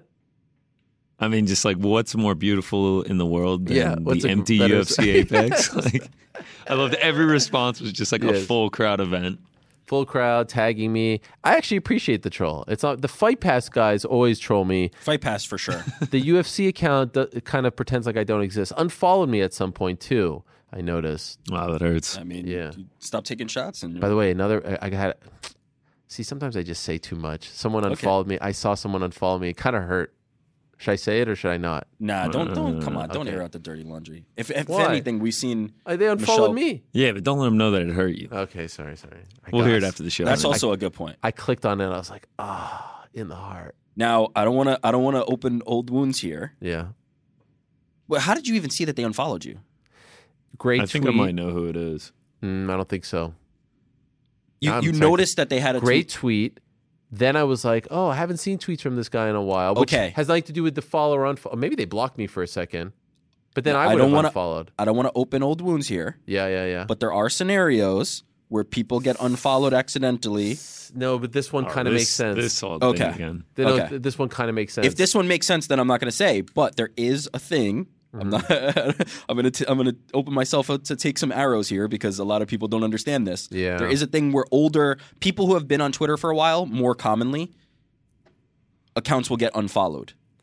It's a good So it is possible, and it is possible. I would I would maybe reach out to them if you're feeling some type of way about it.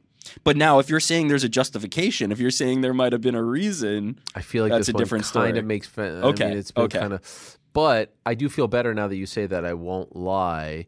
There's a part of me that wants to just kind of figure out if they've been on. Twitter for a while, Yeah, yeah, yeah. that they have, they have. that that happens. That really does happen. Anyway, the re- to- how I figured it out, great tweet. Hadn't seen tweet in a while. Scrolling Yeah. through and I'm like, oh, it's not there. Why does it matter so much? Why does Wait. that matter so much? Great tweet. Hadn't seen them in a while. Isn't that you unfollowing them then? No, no, no. But I don't really look at Twitter like that. So I just wanted to catch up. Oh, and then you clicked on their Yeah, 'cause profile I'm a and saw. list guy, got right? It, So got I- it, that got it, got it, That got it. hurts. Yeah, because Twitter puts it in your face. Instagram is it in kind your of face. hidden You kind of have to bit. look for it, right? Yeah, Why does that matter right so much? face. Because I will admit, it does matter. Like you feel it's sort It's of almost like, like a slight to you. It's almost like a no. you- Why does the follow matter? The follow matters as much to me as the blue text. When I The get someone, no, no, the text. If you give me your phone number and it's just like, oh, Marius, Like what's up? iMessage. And all of Oh, a sudden oh. they have blue. I instantly feel a connection Oh, with this this human being. such a stupid no, take. no, I no, no, hate no. this so it's a connection, and then It's the so follow, I feel a connection with It's that so person. dumb. And Follow, that- sure. The the green bubble versus blue bubble thing is legit one of the dumbest things. Also, ever. to have followed you at one point and then unfollowed you, That hurts. They had to go do it. yeah. I, I get what you're saying. Maybe not. I, yes. I actually also agree with the, the green to blue. No, I mean, you can't put the green in the group messages. It's a Ugh, whole You mess. guys are. Are you Android? losers? No, come on. I would never do. I would never own an Android, but I have Exactly, symp- there I have go. sympathy for my Android brethren. Ca- ca- I'm with uh, Rick on this one. No, Yes. that's crazy. So I'll, I'll break the fourth wall for a second. I, I've started to work out with a trainer. You know, just trying to up my Oh game. wow! All right. What kind of trainer? Like like fit- Really like great. Oh, lifting this- weights, or are we talking boxing again? What are we doing? So no, now we're doing like the whole thing, not just solely boxing, but we do box. Actually, CrossFit? former collegiate wrestler, Guinness World Record holder. Wow. Is this uh, Daniel Cormier? Who I was it? gonna No, say. no, no, no, no. But get his phone number. Initially, his green text. I didn't feel the connection. Now I met him. so We're dumb. good. I really like him a lot. But I yeah, didn't feel of course, because he's a human being. I don't go to the point about it like bubble. a connection for the I- I- blue I- green. I felt I like I like having the blue bubble. Such feels a Larry like- David moment. No, it feels like something opens up. It feels like there's a barrier when it's green. Because here's the thing: if Never you sure tec- if they got it. Exactly, because if you text someone who's blue and they're in the air or something, it goes to green, right? So I feel like our brains have been programmed for the green to signify some sort of barrier. Speaking for if- yourself only, obviously. Yeah, I mean, because this makes no sense. I think that I f- I feel like that's a pretty popular opinion to hate the green bubbles. hate it. Not only hate it, it makes me feel like you're distant. Yeah, and then you met the guy, and he was a nice Yes, guy, and he was a normal human well, the, being the like the first question I wanted to ask was, why do you have the green? You seem like a nice guy. Yeah, why do this you have the green? This is this Um, is dreadful. All right, might as well recap the weekend since we've been talking about Santiago. I feel good about Santiago. I still don't. I mean, a loss is a fight. loss. It was a very close fight. Yeah, he came on strong at the end too. I thought he might pull it out. by the way, what about GC in Atlanta, back home with the homies, still watching UFC Fight Night? Excuse me, UFC Apex 58. I mean, I felt like that was pretty 55, significant. but yeah, 55, no, yeah, no, I actually was with a whole crew I out know. at a bar, and I was streaming it. I had the portable charger and everything, streamed every fight. When they did the Holm Vieira decision, it was all crowded and loud. I had it up to my ear and everything to hear it. I mean, I it's was like, big hold on, hold on, guys, main event decision. They could have put it up at the bar. I guess it's a plus event, right? Yeah, no. Couldn't be bothered down there. playoff hockey, playoff basketball. that's that takes a little bit of precedence over Holm Michelle Vieira. Pajeda against uh, Santiago. Apex 55. Right. Um, all right. So how did we do? We did well. We did very well. Let's go ahead and uh, recap it here. Let's start it out. The singles. Uh, we go five and two on those. Riding into the H Dow, we were perfect on the night. Was a little bit hoping Holm would uh, pull it out, not only to win money, but also so I could just come on here and just play a huge blame train of. Uh, I, I would have had a perfect night if it But wasn't wait, for you. did you go with Santiago because of me? Yeah. Do you not remember the moment on the show? Like we all decided Yeah, I together. guess. But I mean, I thought that was for the show. Like you wouldn't have done it had it not been for me. No. Damn it. All right, my bad. But it would have been cooler had he pulled it out. We we all would have ro- rode together. Rick, you know, Frank, I don't know if they actually put the bets in, but uh, I did ride with Santiago here. Go to the parlays. We go 3 and 0 on the parlays. We hit like a little mini air fryer, plus 310. I called it the prop fr- uh, fryer. So we do well there. End up 5 and 2 singles, 3 and 0 parlays. Finish up 7.1 units on the week. We are now up 28 units in 2022. and we hit the 40 unit mark overall. So uh, yeah, pretty satisfactory week here uh, heading into the UFC Damn. break. Plus 40. That's 40. wild.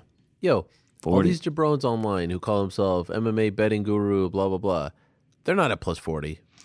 Eh, there, there, there are better betters than me, but I'm also I'm not a capper. I'm not you know I'm not selling picks or anything here. Just a producer that gives out picks. So yeah, What does we're a uh, capper mean?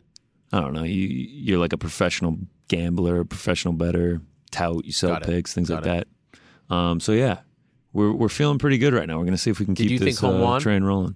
I did. I Yeah. personally did.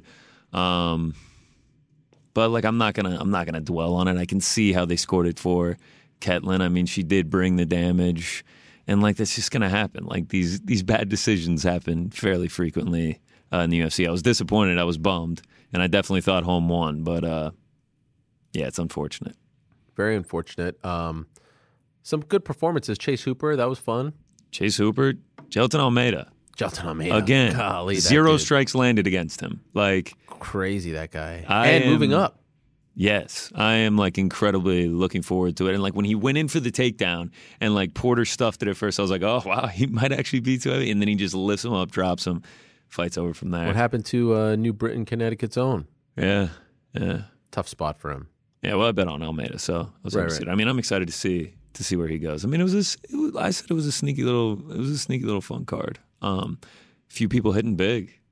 Actually, a lot to go through. I mean, well, not a lot, but uh, we ended up with our, our typical four.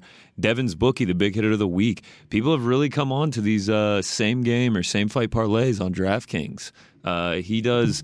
Now this was like a mistake by DraftKings, and they and this Oh. kid like smashed the line. It was Holly Holm most significant strikes in the fight, and over one and a half rounds plus thirteen hundred. Uh, and then he also hit over a half round at plus 950 um, and he went super heavy on this turns tw- 2900 into $35350 Holy smokes. like i gotta get i gotta give these things a whirl this uh this next card i i'm going to try one of these same game parlays I'm dub? seeing- no, they're not going to offer a same fight parlay. KS dub. Absolutely not. I mean, that would be fantastic. I would love if DraftKings even put it up. We're going to see if we get it. Uh, so shout out to Devin's bookie for the uh, for the big hit of the week. Some honorable mentions, some crazy ones here. Incorruptible OG plus 83,370. He goes 11 for 11, calls every single fight correctly on the card. We don't unit shame here. He turns 10 cents into $83. Uh, pretty nice return on investment there. Guerrero MMA, five, five leg parlay, plus 3,217, turns $50 into 1,658. And then last but not least, this one was crazy. I saw this one before the Chase Hooper fight, so I was kind of paying attention to it to see if it was going to happen. Clint McLean, Diehard MMA Pod, we've had him on there before. He does some some crazy hits every once in a while. Chase Hooper by KO TKO plus 1100. Chase Hooper by KO TKO in round three plus Wow. 4000. Wow. Hits, hits both of those. And then he also parlays Sam Hughes in round three with Chase Hooper in round three. That's plus 43600 He turned $65 into $3,400. I mean, Wow. Was this Clint the guy who was yelling on uh, on Twitter? I saw that guy on he gets feed. pretty hype. He gets uh, he gets pretty hype. But uh, Wow. yeah, crazy calls, crazy calls there. Uh, and then the last one, it's not a bet, but uh, it was definitely a big hit here. Ariel Helwani, Oh. uh, ratioing and Thank 10-7 DC live during the broadcast. I, Thank you, uh, everyone. Thank you. I mean, I love to see a successful ratio just as much as I love to see an unsuccessful one because it looks really bad. But uh, I mean, yeah, it's too was, easy with uh, DC. You want to know the best part about this whole exchange? yeah, I think Uh, I already know it. Well, the thing is, I I come to find out that there's like a a failed ratio count. So some people were trying to get me on that, didn't work, and all of a sudden, I see this tweet from DC about uh, Eryk Anders losing, right? And I was like, well, this ratio wins, and it was too easy. Now it lingers, it lingers, it lingers, it lingers. And then finally, I mean, now I'm smoking him in the ratio department. I mean, Oh, yeah, I again, mean, this was, was- like a softball down the middle. He texts me, "What does this mean?" And I'm like, hey, listen, you got to be under 40 to get this kind of joke. You got to be under 40. I'm sorry, I can't help you. He goes, come on, come on, tell me something to say. Tell me something to reply. So I write back, eat this ratio, Helwani. He writes that, and then I hit him back mean, with the, you would eat it. You ooped yourself on that one. I think that takes away from it a little bit. No, I'm sorry. That you set him up for it. I No, was I hoping that that's he actually just kind said of that. even more sinister. I set him up thinking he thought that I was helping him out. In the end, I set him up to dunk on him again. Yeah, I mean it was fantastic work. I mean the the double ratio. Thank uh, you. I mean the back. and then you got these other dudes who try to ratio me. I mean, it's like See, I love a failed ratio where someone says ratio and then you go to it and it has no likes or one like. That's Oh, yeah, that's just that as good as seeing the successful ratio. all, I've never been ratioed. we'll see. Yeah, no, better watch your back try- there. no, everyone's gonna try. Uh, and then last but not least, we have the McGregor Rousey, king. that jabron. Yes. Oh yeah, he that He that loves a dude, good he- ratio. that man will ratio anyone. I know, but he- I, I mean, it's not. It's like child's play. I mean, you can't. I think he compete. ratioed like Biden one time or something. Yeah, I mean, with me, it's like. Don't even, Uh, and then I think we got a DraftKings shout out here. Oh, we're Wow. going back to the eight bit. Can I can I get on it? This is like one of the oh oh ah. That's amazing. Eric Eastman. I'm What- going over his face. This man Yeah, is a first of all, menace I mean, to what- society. It's Gaucho Loco again. He will not stop winning. Again? Again. Wait, dude, did he change his picture? He he found me on Twitter one week when I didn't put up the uh, Oh the contest soon enough, and he was like, "I'm coming for the crown." So now I have a real picture of him, and he he swept all three competitions again. That's the second time he's done that in the last month. So what's he now? Three? Uh, yeah, he's one. He's gotten a shout out like three or four times. This guy is a menace. I feel like we need like a leaderboard now.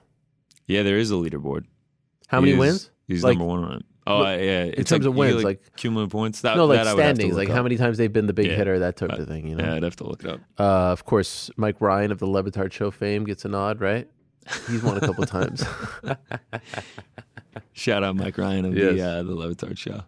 Um, all right, wow, Gaucho, the man. Now I he's mean, got his son up there. Guac- guacamole, as Show I would say. Guacamole, yes. I didn't get that joke, if I'm being honest. I didn't either until he explained it. You check out the awards? Of course. Yeah. I mean, You got to great you, stuff. from You got to mention. Yeah, Uh, what was it about? The better?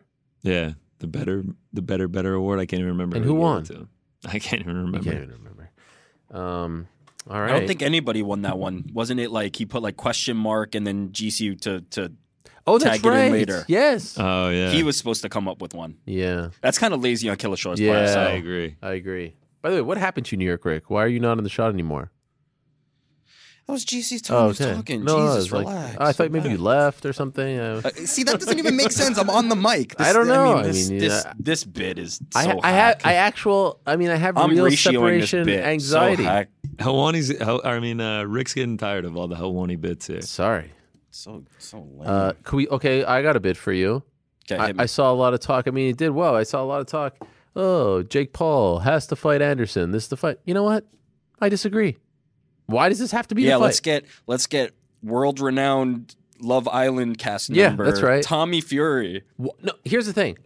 I'm down if it's the fight, but why does it have to be the fight? Why is it? Why No, is that- the I mean, that- 47 year old against I'll- the 24 year old? I'll, come- I'll come with you on that. I'll come with you on that. But is there any doubt that people would rather see that fight? Last time we talked about this, you said no. People would not rather see that fight. They would rather see Tommy Fury. I mean, come on. So randomly, when I was back in Atlanta, uh, Yeah.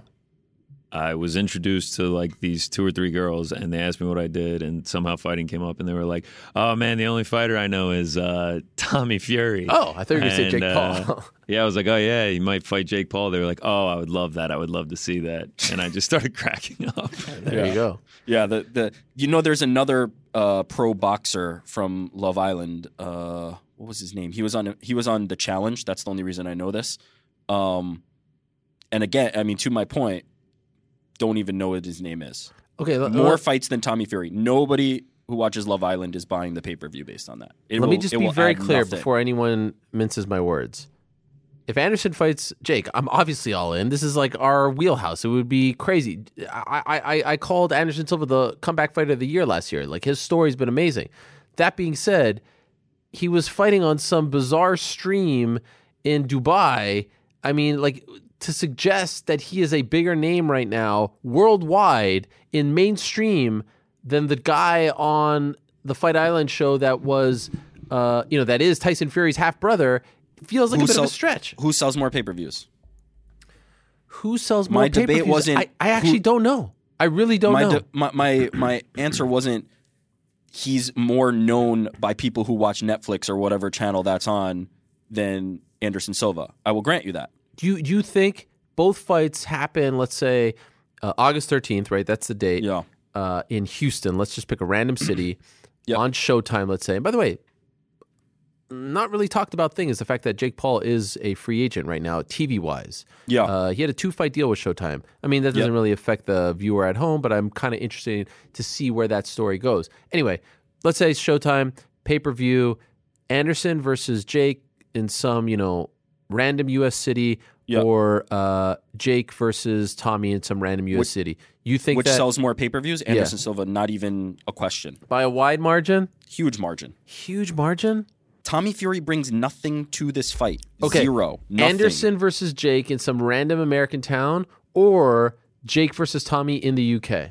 Okay, well now we're talking. Are we talking like gate now? Like if you're doing if you're yeah, doing what like does better the business? package, What does better business? yeah, that that could potentially one. bridge the gap, especially because now you can sell more pay per views in the UK too, right? Like you can you can move the the if if they do like the what is it um BT box office, right? Yeah. N- now there's now there's a, a different equation. I would argue Anderson probably does still more because the fans that are fight fans in the UK know Anderson Silva as well. I'm not convinced that Tommy would sell much more than um, than Anderson in the UK, but in the US it wouldn't even be close. It- it- Anderson would crush him on, under the weight of his pay per views. What do you think, GC?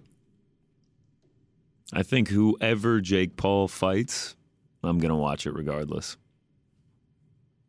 Opponent doesn't really matter. Well Uh, yeah. Our, our Yeah, buddy well- Jed I. Goodman, who's also a challenge fan, Idris Virgo was the Oh. guy I was referring to. Have you ever heard of this man? is. No. Because he's like a 12 and 0 boxer who was on Love Island. He's not. He's but not people doing know anything. Tommy Fury is more than Idris. Uh, that's that's my point though, right? Like it's all the other things. It's being Tyson Fury's brother. Yes. It's Jake Paul mentioning his name. right. Nobody who watches Love Island is buying a pay-per-view. Did you watch one. the Anderson fight? Yeah. So what do you think? What about it? What do you mean? I mean, like, what, what do you like? Do you really think, based on the the place that he's at in his career, the way he sells fights, his personality, that that could? I, I just think there'll be more heat. There's no heat right now between Jake and Anderson. Again, There is no heat be- between Jake and Tommy Fury. Tommy Fury is not bringing heat. By the way, I'd it's rather see I'd rather see the Anderson fight because like it's more of an emotional. but the idea that it has to be Anderson because Oh no! such Again, I'm not in on that. I don't think that that is. But what I'm telling you, it, there, it may very well be likely that his next fight is Tommy Fury. It will do. It will do fine. Jake Paul's next fight is Tommy Fury. It will do fine. I'm sure the tea leaves are pointing in that direction. My point is, Tommy Fury is not bringing anything to that equation. Just not like Wh- which which win does he get more credit for? Beating the 47 year old former MMA great or beating Anderson the, for sure. because you know it's the first thing someone's going to say if he beats him. I think that's all they're gonna say. Is Well, if he they'll beats they'll find a re- fight if, someone your own If somebody is inclined to not give Jake Paul credit for his fights, they will always Yeah. find a reason. I- There will, I agree with that. There will always be a reason. Anderson too old. Tommy Fury not a great boxer. There's always going to be a reason. Not if That he is fights a, an irrelevant conversation. Of course, if he fights I Connor, the guy hasn't won a fight in X or number of years. yeah. There will always be a reason. What I'm telling you is that Anderson Silva has more fight cachet, and nobody who watches Love Island is buying a pay per view. And I, th- I'm very, very confident in saying that. There are no Love Island fans who are buying pay per views. Otherwise, Idris Virgo would be the number one pay per view draw right now. no, because Idris Virgo is nowhere near as big as uh, That's my Tommy point. Fury. That's a good point. It's all based on the on the Love Island.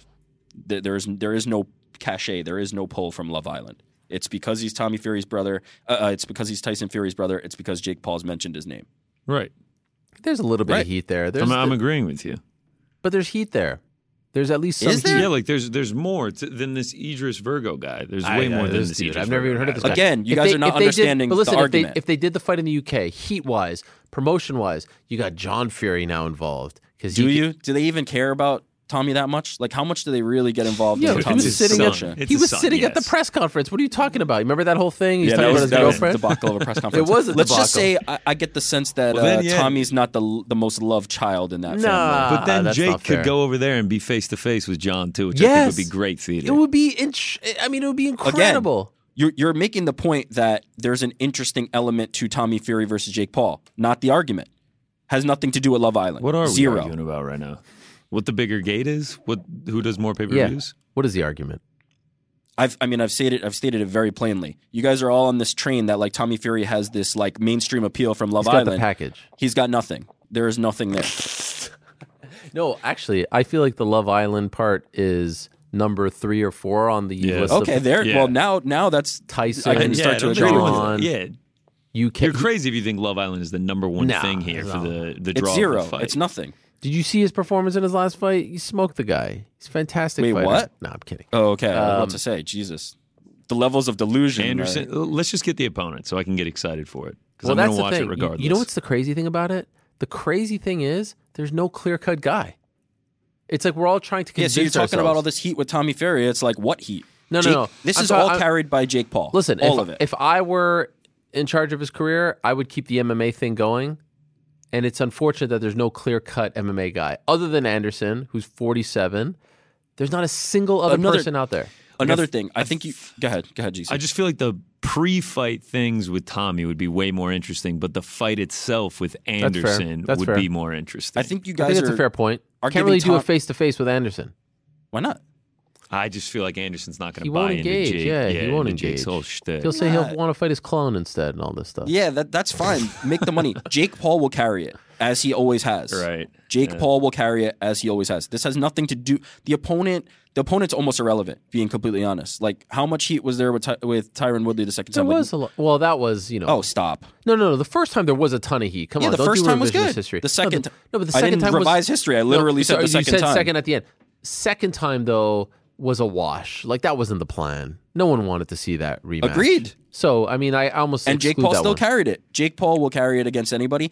Anderson Silva is a more credible fighter than Tommy Fury.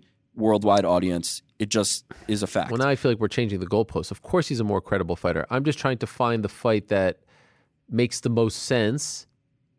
But you also, I think you have, and you've put this forward before. Like you think that like Tommy Fury is going to end the conversation about like he hasn't fought a real boxer. It will not. end it. will zero percent end It's that a nice conversation. little. It's not. It's not. He will. He will be. A, first of all, I don't think he's very good right now. Wait until Jake Paul beats him. The conversation about how good a boxer he is. He's going to be. They're going to call him the worst boxer of all time. There will be no credit given to Jake Paul if he beats Tommy Fury. There will be no credit given to Jake Paul if he beats Anderson Silva. There'll be no credit given to Jake Paul if he beats Mayweather. Logan Paul, like, had a Well, competitive whatever fight was. with Yeah. uh, Mayweather, and it's like, oh, it was rigged, this and that. They're, they will not get credit. Period. That that will never happen. I just wish someone would have emerged, even someone in Bellator. You know, Well, I'll say this: the one who's made the best case one for it, the one who's talking the loudest and, and making the most noise, Anthony Pretty Boy Taylor. I like what he's trying to do here. I like him What? talking about it. He doesn't. I what do you haven't mean? even seen anything. Nah, he continues to just kind of talk about Wait, them. Anthony Taylor has turned on Jake. He's he wants to fight. What? Yeah. Where have I been? Um. But again, he doesn't have enough name. Like he's not gonna. Wait, they're not buds anymore. I thought the whole thing was he was his training partner. Unless I unless I've misremembered Anyway, that's not this. happen. That yeah, not, of course there's not. no way of course that's not. to happen. Uh, nobody's. Yeah, I mean, is Chris Dylan Avila? Dennis gonna come back all of a sudden? No, I mean we haven't heard from him. I mean, since, that's, uh, that's where January. Jake might get credit. That one fight, if he beats Dylan Dennis, just because people will Come on, The want goat? to see that it'll the- happen. The goat. God, honestly, I mean, we. I don't know why you just brought him up, but I mean, talk about fumbling it. It- There's literally no one. Like he could emerge right now if he was active. If Yeah, you, if he just came and, and made some noise, you're right. MVP would be fun. Bellator MVP? guy. Yeah. Wait, that would what? be random Yeah. as hell. No, uh, MVP has kind of hinted at it in the past, but he's Huh. not making any noise for it. Why- He- he's not banging the drum. Don't you think MVP versus Jake would be an interesting boxing match? I would be more excited for Silva or Tommy though. Eh, sort of the same age. I don't know. I'm just trying to figure out something. These are very. I mean, There's nothing. I feel like I feel like he probably has something figured out. We're There's less no- than three months away. there's nothing there. Jake Paul's going to carry it. It's irrelevant at this point who he's going to fight. It doesn't matter. It really doesn't matter. Uh, let me ask you guys: uh, What are you more interested in? Holly Holm resuming her MMA career, or trying to get the Katie Taylor fight? For sure, Katie Taylor. Yes, Katie Taylor. Wouldn't that be so fun? Yeah, because like where I mean, where does Holly go from here? Like you mentioned it earlier, Yeah. she's turning forty-one soon. She's now fights removed from fighting for a title again. Yeah, I- I mean, just what what does Holly Holm have left to accomplish in MMA at this point? Is there anything Yeah. that we care about? No. Like she's done she's done everything. There's there's nothing left. Katie Taylor is staring at two upcoming fights, a rematch against Amanda Serrano, and then a potential Holly Holm fight. Like that is gigantic stuff. Yeah. Yeah. It's Big way more interesting. too. Man, imagine back in Ireland. That would be incredible. I'd love to see that. Um, I don't. I don't know if it's going to happen. She has one fight left. I mean, again, I don't know how she gets to a title shot. Is the UFC going to resign her? She costs a lot of money. Can I just say, speaking of 135, uh, Rick, you would know because you follow this stuff very, very closely. I mean, that feels, at least to me, like the most definitive answer from Valentina about 135, right? Hundred percent. Yeah. Like in the past, was- she's always kind of been like, yeah, maybe. Yes. Like she was like, oh yeah, I'm going to win this one, and then we're going up. Yeah. No, that is by far the most definitive she's been. She's always, she, as to your point, she's always been wishy washy about it. It's always been, you know, maybe down the line I'll get that one, you know, again. You asked her point blank, is it next? And she said, very, very, very possibly. So, like, Wow. yeah. Love the idea of that. Sitting on a uh, Shevchenko bantamweight champion by the end of the year, plus 800. Oh my god, are you really? Where are we at with back- those? I was sitting back here hyped up.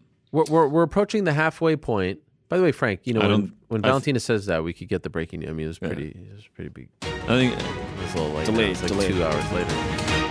I think I'm currently cashing zero of them. Why? You have Kai Kara France. Yo, yeah, yeah, yeah, that's what I'm currently. saying. Oh, no, Currently, oh, yeah, it's currently, if but the like year I ended feel like you're it'd zero. trending in the right direction for a few. got a chance. Joanna has a chance. I have Yuri at like plus 200. If Kai wins Um, interim, does that count? no.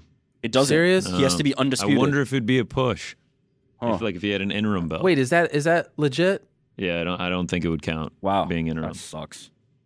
Because he might be a champion. Are there any that you're completely out of the game for? Like that this guy is nowhere near the title? I would have to I would have to go back and look. Uh I don't think Well, I, feel, so. I feel like I, I feel like we can have a uh, mid-season report here. We're approaching the mid-season mark. Yeah, here. Let me uh goodness gracious. Yeah, while he does that, let me just say that Yeah, I'm not that interested in Valentina versus 135ers anymore. Oh, I would love to Wait, try and see her go 35ers or 25ers? 35ers. Oh, What? Wow, I would What are love to see that. I just I don't think that that's the right weight class for her. I'm not interested in it. Shevchenko Nunes three. You wouldn't want Look, to see. I'll I'll watch Yeah. it. That's fine. But the only reason that we're even talking about it is because of the lack of competition at 125. It's not because Valentina is somebody we've been dying to see go back up again. I don't Shevchenko care. Nunes, uh, everyone It's wants to see that fight. Really? Yeah, we've been talking about it for like two years. Yeah, but again, it's only because of the lack of competition at 125. It's not because we're dying to see Valentina go up. I really don't. I don't need to see her at 35 again. Now, Shevchenko if you're giving me that too? option, if you're giving me that option versus somebody at 125 who she's going to smoke again, like yeah, I mean, I'll go with you on it. But I don't. I'm not compelled by that. I'm really not. I don't think she's a 135er. I think she's in the weight class she belongs in. I don't think. I don't think she'd be a tough, a, that tough a She fight. beat Pena rather convincingly. She could get that second title. Yeah, I mean it's different. It's different going up to 35. Um, I want to see it. I selfishly want to I'm see it. okay with it. Uh, don't get me wrong. I'm not like ugh, like you know, I wouldn't watch it. I am, of course, I'll watch it, and it's fine. But it, again, it's only it's only coming from a So place you'd rather of see her 125 versus being, another like being nothing. faceless flyweight. I mean, in fairness, flyweight is slowly but surely getting a little more interesting. Let's see what Miesha does. All right, Manon Fiorot. All right, Alexa Grasso. All right, but I mean, her Kevin just Jack- Okay, Let me be clear. I am not saying I would rather see a 125er who doesn't belong in there with her uh, as opposed to the Nunes fight. But what I'm saying is I'm not interested in Valentina at 135. So after the Nunes fight or after the Pena fight, then what? Like I'm not interested in her being the 35 pound champion because I don't think that's her weight class. you'd rather see. It's you're talking about one fight and th- but then what are the consequences of that? I would rather see her just keep at 25. what for- about what about her, her? but what about the rest of the division? Yeah, but honestly, in this case with flyweight, maybe her going up allows that division To to, have some evolve, populate. momentum. You'd rather see Shevchenko Chookagian too? This I is what you're just advocating literally told you that I I, would not ask. rather see it. I literally just told you this. Shevchenko. The words came two, out of my mouth. Shevchenko three. I, I this is a, uh, of all the crazy takes. This is up You there. know, I'm I'm so sick of Chef this. I'm so sick. He I'm tweeted so, earlier how much he hates I'm this so bit. sick of the this is the worst take when you disagree with something I say. It's so lazy. Wait, It's to so you? lazy. To you? Yeah. Oh, it's I just did- so lazy. lazy. He It's, says it's this is the worst take. This is the worst take since this. And then these like little bottom feeder internet regurgitators just like latch onto it and say the same thing. It's so The fork and lazy. knife hot it's so guy. it lacks such critical thinking. It's so boring. It's so boring. All right, I got that. I got the midway season report. Did you have a hot dog last week at Costco? at Costco? Yes, he No, did. No, Damn, no. you see, just broke now down you're the using wall. info that I dropped in the chat. This this I no, no, did no. have the question was Costco. No, No, no, it no, was it a was the Nathan's mall. hot dog. It wasn't. Yeah. I Oh, told right, you in the chat that I went to Food Costco and had a hot dog, but it was with my daughter, and it was definitely not eaten with a fork. But and he was knife. sitting there nervous as hell last But once, once, once the story started with like I saw New York Rick eating a hot dog, I, I You're like, up. I was like, "Oh, wait a minute, snap." Wait a minute, where is this going? And then no, they they had the facts all wrong, and they just blew completely fabricated that story. Weird, just a weird, just the a weird facts one. all wrong. I think it was just completely made up. Yeah, just just completely made up. Uh, sorry, GC. All right, ahead. mid-season report. We got Yuri uh, plus 275, so that's alive. Kai Kara France plus 1600 alive. Islam plus 240 alive. Wow. Yeah. Hamza welterweight. I don't know if he's going to get the shot before Eh, year's end. I mean, That's he not gets one more. He gets one Uh, more. Valentina plus 800 bantamweight. Joanna plus 3500 strawweight. Marina Rodriguez plus 700 strawweight. That That might be the uh, one. Yeah, but you Uh, hedged that one. No, I mean right, that might well, be the one the that has no chance. Uh, no, you want to know? No chance. Uh, I did take Ciryl Gane and uh, John Mm. Jones. Some sprinkles on heavyweight there. Rob, you know what? I'm not Hot- ready to, to to rule that one out either. These are all at big odds though. So if I can, if I can just get like two or three of these, Yeah. we're Right. gonna be looking pretty. Rodriguez, like if they're in need of a fight, somebody falls off, like she's game. Like I could see a scenario where she slides into a fight just because she's always ready and The problem is, if Game. Rose would have won, she would have had it. Now that Rose lost, Joanna's in the mix. for Zhang sure in the mix. For sure, There's so many it's other people difficult. in the mix. But what? Let's say they book the strawweight title fight. Somebody falls off last minute. First name on that list, Marina Marina, Rodriguez. Rodriguez. First name to call to like fill in. right? Y- Joanna wins next month. I think it's gonna be Marina or Joanna next, and we we might get a shot before the year's over. Yeah, I don't. I don't hate it. She is. She is really game, and that's and that's what. Mm, we'll if hope Joanna wins next month, I think it's going to be Joanna yeah, Carla. for sure. which is For better. sure. That's better. Yeah. That's way better. I yeah, mean, I'm sitting on for. Joanna at plus thirty five hundred. Uh, Islam, hoping that hoping that gets booked. I mean, you're gonna yeah, you're you're probably going to get that by the end of the year for sure. Plus two looking I would The- love the, that. only that was my biggest, that was curveball my is biggest bet too. if they make him fight Beneil, but it doesn't look Yeah. like that's going to be the case. They It's threw be that out there, and now they took it back. Hopefully, we can cash one or two of these. I feel Yuri like you're in a good sick. spot for like at least three or four right now. Like really good spot. Yeah. Fingers crossed. Let's hope.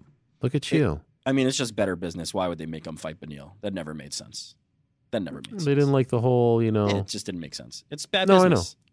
I'm Here's fine your with it. punishment. Like we're gonna do a fight that we don't really want to do. Come on. I will say though, Charles should fight in Brazil. If they really are going to Brazil in December, he should fight in Brazil.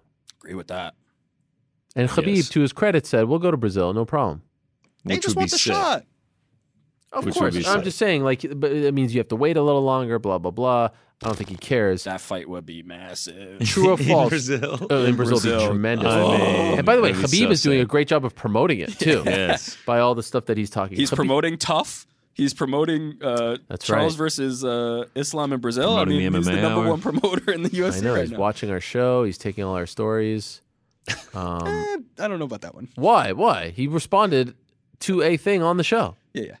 You're going to try to take credit for him looking at Eh, the. I mean, it was the social media. I mean, that's It was that's- our great graphic by Jose the way, Youngs. Let's, that's let's the bit. call it what it the is. bit is me completely ignoring the obvious and saying that no, he's I know. watching I, the oh, show. I, I didn't get that one at Mm. first. I would I would say that he, uh, you know, he's a great promoter of events, but never seen him, Never met him. never met him. Uh, true or false? Glover Teixeira does he fight in 2023? I'll let GC go on that one. Oh wow. Yeah, that was a little. I didn't know where you were going with that one. Well, because he I said know, to I Guilherme, I, I read the thing, I saw the whole Right, thing. yeah. He said, "Dream is this, that, you know, New Wins York." this one more. Yeah, Close it out. And now he's like, "Yeah, you, you guys asked me early. Now I feel great." If- I'm going to say true. I'm going to say he fights in 2023. I think so too. He's the man, by the way. The wine response Yes. was 10 out of 10. the Hennessy. No, but if he wins on June 11th and then he wins again, let's say he gets the New York thing, which I don't know if they'd put him in New York, but yeah, he deserves it. I Why mean, the they hell- could just do him in December in Brazil if that if that's Yeah, like if they're game with doing Brazil, Charles, I you- mean, oof. Yeah, but he come would on. have to take that over New York, right? I mean, his whole life is here now. yeah, that's true. He's He's, a, he's, a he's never fought in New York Northeast before. guy. He's had a Yeah. chance to fight in uh, and in it seemed Brazil. very. I think what he was telling Guilherme and what he said to you again, that's a fairy tale, right? Yeah, if yeah. that happens, it'd be Yeah. hard for him to go, man, do I really want to do this, go into camp again, do this thing? Like, I could leave on a storybook right now. I just don't think he's ready to say that definitively. But if it happens, yeah, I could see it. I'll say, yeah, but here's the thing I have Yuri winning that fight. know, so it'd be, problem. it, it throws a whole can I can I say what I think happens? Yeah. I think that if he beats Yuri and then he goes to end of the year and wins that, he's not walking away. He fought way too hard, way too long to get to this point. You ain't leaving. You could say it's not about the money all you want. You're just not going to walk away. I have a hard time believing it. That being said, I could see a scenario. Let's say Yuri unfortunately knocks him out or something, where he says, "All right, I'm good." Like, what am I? What am I going to do? Yeah. Again, like the Holly Holm thing. What's left? Like Glover has Or maybe done it he all. asks for a retirement fight in New York, Yeah. and he says the next Yeah, one. I could see that. Basically, if he loses the belt on June 11th, I could see him not fighting past 23. If he wins on June 11th and remains 20, champ, Just for clarity, you're saying 2023, obviously. yeah, like fights sorry Yep, past yep. 2022 into 2023. Yep. Um, if he wins and keeps it, I don't see him walking away as champion. Yeah, make it makes sense to me. I th- it, it also obviously depends how it goes, right? It's a, it's a close fight. All of a sudden, they just do um, a rematch on it. You know, there's all kinds of scenarios where this plays out and and everything gets affected. I think rightfully, like I think we're putting a clock on it because we know how long he's been fighting and because of his age. But he doesn't have a clock on it. You know, he's just going to figure this out as it goes, and and I think he has the right to do that. Or Um, instead of New York, retirement fight where he lives right now, Connecticut. Connecticut, they do it at baby. the XL Center in Hartford, Oh, Connecticut. That's where they close it wow. out. Fight night, Hartford. well, they, they, they can go to the, uh, The the Mohegan Center. Sun or something. Yeah. Ah, yeah, Mohegan. They don't go to Mohegan. They go to the other one. What's the other? Foxwoods. Foxwoods, They've been to. Foxwoods. I've been there once. It was not He- bad. yeah. The wonder of it all. Wow, look at you You know that commercial? It's a little Take a chance, make it happen. Pop a cork, finger snapping. You know that? Oh, you really Yeah. know it. Yeah. Uh, They do have, it have it all. all. yes, it's always Let's on like it. Knicks games and stuff. Yes, that's right. Let's- Um, Have you ever been? yes, I went to the the great card there, the Jacare one. Overeem fought on it. Travis Oh wow, Brown. they did a card with those guys at Foxwoods. Yo, Wow. you forgetting? Not only did they do a card at Foxwoods, Bellator did a card at Mohegan same night. Wow. Big Connecticut for was like- that was like for real. fire. Yes. I'm, I'm completely blocking this out of my head. That is crazy to me. It was did the a, same they night. Did a, they did a Mohegan versus Foxwoods. Oh, Head so to head. UFC. So UFC loaded it up because of that, right? Like on a Friday like- to boot. It was something where I think that, um, yeah, here it is, right here. It was something where I think Bellator had something big, some sort of like return debut. yeah, and UFC was like, nah. Yeah, UFC Fight Night 50 on September 5th, same day as nearby Bellator 123, On a head-to-head interstate battle. Oh, that sucks. That sucks. Yo, they did load it up. Listen to this fight Yeah. night uh, main card: Mousasi against Jacare, yeah. Rothwell Overeem, Mitrione Derrick Lewis, Joe Lauzon Michael Chiesa. That was the main card. Oh man. Moraga was on the undercard. Al Iaquinta on the undercard. Your boy Chris Yo. Camozzi on the undercard. Yeah. Okay. All right. By the way, no what more. about Matt Mitrione knocking out Derrick Lewis that night in 41 seconds? Yeah. How about Yeah. that? Say no more. UFC was like, nah. We're not losing. We're not losing the casino wars here. I for, now I will admit I forget who fought on the Bellator one. I think Michael Chandler might have fought on the Bellator. Yeah. Let's find out. GC. what do you got? He what had was it. it? He Bellator had it up. 123. I, I can't do the numbers for Bellator. Yeah, I found it. What? You're not. You're not. no, I don't. as do quick on the draw. No, I don't do it. I don't do it. All right, here we go. I think Patricio Michael- Pitbull and Okay. Daniel Straus. Okay. Yeah, yeah, yeah. Good fight. Yeah, it was a big one. Yeah, I'm trying to get the full card. Yeah, MMA fighting not loading. All right, here we go. Great website though. King Mo against uh, Dustin Jacoby, Tamdan McCrory against Brennan Ward, Bobby Lashley against Josh Burns, Cheick Kongo against Lavar Big Johnson. Okay, so they were trying to load it up too. Yeah. Fair enough. Fair play to them. Yeah, that's interesting. That oh, is it was Pat interesting. Kern against Patricio Pitbull. That's right. It aired live on Spike TV on a Friday.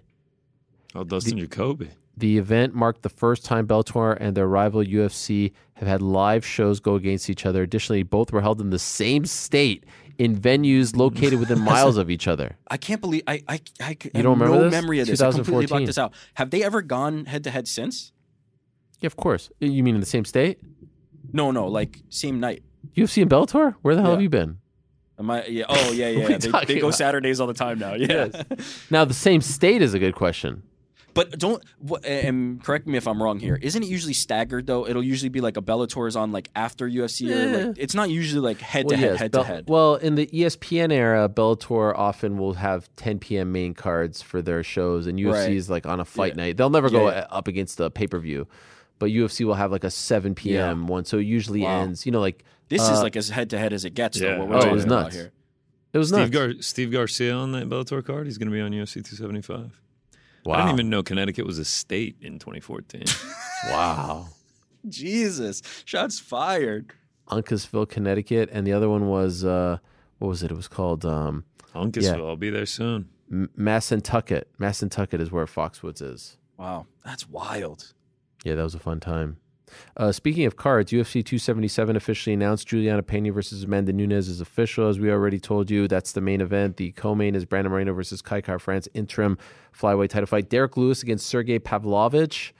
Uh, Paulo Costa versus Luke Rockhold. Magomed Ankalaev versus Anthony Smith. And I do want to send my condolences to Anthony, who lost his mother recently. Um, not a bad main card for July 30th. Two pay-per-views in one month is tough, I think. If you're That's a great card. yeah, it's it's great, but I think Magomed Anthony Smith opening the main card too. I'm pretty excited for that one. oh, the the five pack is tremendous. Rockhold Yeah. Costa, I hope happens. Oh, yeah. Oh, man, the heat between them is tremendous. I love Costa, the Costa giving you some love on Twitter. Halawani. what a character! But uh, no, Rockhold said like you better show up, B I T C H or something. Here's the thing though, seventy five dollars. It's seventy five now, right? yes. Yeah. Within the span of two, of four weeks, twenty eight days. Yeah, days. 150 bucks. Yeah, but here's the thing. The second one always suffers. And then pay- if they do Diaz Hamzat on August 20th or something like that, it's going to suffer. Well, that's the thing. Do you skip another one down the line and just get You're that gonna one in skip the July? sandwich. Get the get the get the two in July. You Yeah. know? well, the next one will be August 20th, and that one is uh, Okay, but maybe you skip September. Maybe you skip. Au- You know what I mean? Like you you know that one's pretty good. I I, I think that one. Really annoying how I said the UFC wanted Usman Edwards on that, and everyone ran was saying, I reported it, running to this guy, that guy. Yeah. I Salt don't know Lake City. I mean, like, get out of here with this. it's crazy, these people. Um, same night as SummerSlam as well, July 30th. I don't know if that is going to factor into things. Different audiences, right? They don't. Yeah. They, they seem to be going head to head more and more, right? Yes. Like, they don't, Money in the they- Bank, same night as 276. Is and that Summers- affecting any? I don't. I don't really know. Same night, same city. It's going to be like shades of Bellator, UFC 2014. baby. I will be at Money in the Bank in the same city and not at the UFC event. How Wow. about Wait a minute. that? You're not, you- you're not going to you get to watch 276? Oh yeah, you're right. Are I'm you allowed? I don't think you're allowed. I have to go in under uh, a disguise. Different name. Yeah, what's the Whatever fake name? Paulo you go Costa with? said. Ha- Halawani. You can Yeah. go under Yeah, that. yeah, yeah. uh, am I uh, am I going to watch 276? You said no, No. be- because the thing is, the lifting is very light for the WWE event. I could watch it, and by the time like Yeah. it will end at 10:30. Okay, yeah. There's still going to be two and a So half hours. 276 card is. Yeah, it's nice, but I will be there at Those are Allegiant good. and not at the uh, the UFC event. How weird is that? Yeah. Weird times. So 277 officially announced. Um, and one last thing I wanted to bring up before we go to the social media expert. How do we feel Hit me. about the whole uh, Michel Pereira, Masvidal? I mean, like, Yeah, it feels like a not. It, look, it's good internet drama. I think Michel is getting what he wanted out of that, right? Like Mhm. he wanted Masvidal's attention. He got Masvidal's attention.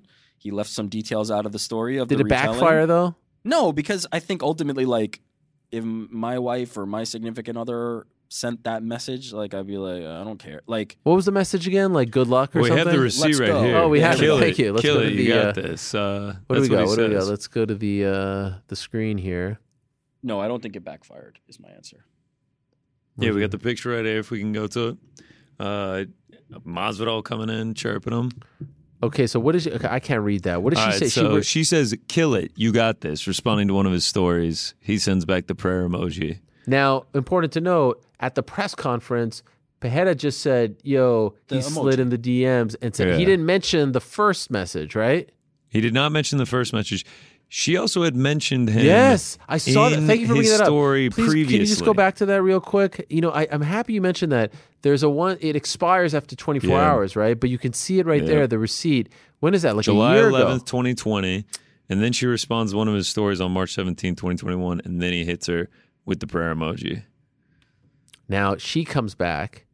Okay, well, he wrote, How crazy a world and how far has society fallen that this idiot, Michel Pereira, who beat our H Dow, I mean, we're not taking sides here, but, you know, it's just, uh, would use his wife to hopefully one day get a paycheck and create a fake narrative to try and get a fight with me when clearly he sees she slid in my DM. Wishing you guys the best. Marriage counselor, hashtag. Now, what's interesting about this is, um, how did Pereira know that he wrote that even? Like, did she write to him and then all of a sudden he writes back the prayer emoji and then she's like, Could you believe this? Jorge Masvidal wrote me back and All right, let's not. Hey, we're spe- we're speculating here in a way that that I mean, doesn't this- need to be done. Let me let me shut that down for a second. what this is he brought it out. Yes, but it's possible that like she was just like, oh, Jorge Masvidal responded to me. Like And it doesn't have to offense. be. Or he took her phone and started going through it. Or he took her. There's a lot It's of a lot there's a lot here. of There's a different lot. things. I'm sorry. but Those were a the lot. most benign messages of all she time. came back with a pretty serious message just over a uh, prayer emoji sent. a real statement. Okay. What do you mean? Yeah. I need to I need to step in here for a Wait, second. MMA fighting posted it. I mean, I, Yes. I'm seeing this all through no, your but feed. Connor just said she came back with a very serious statement for just an emoji. That's not what the reaction, the statement is in reaction to. The, re- the statement is in, in is in reaction to all the people online who are talking. First of all, the term Yes. "slide into DMs" is being used very like liberally right now. sure. She didn't like.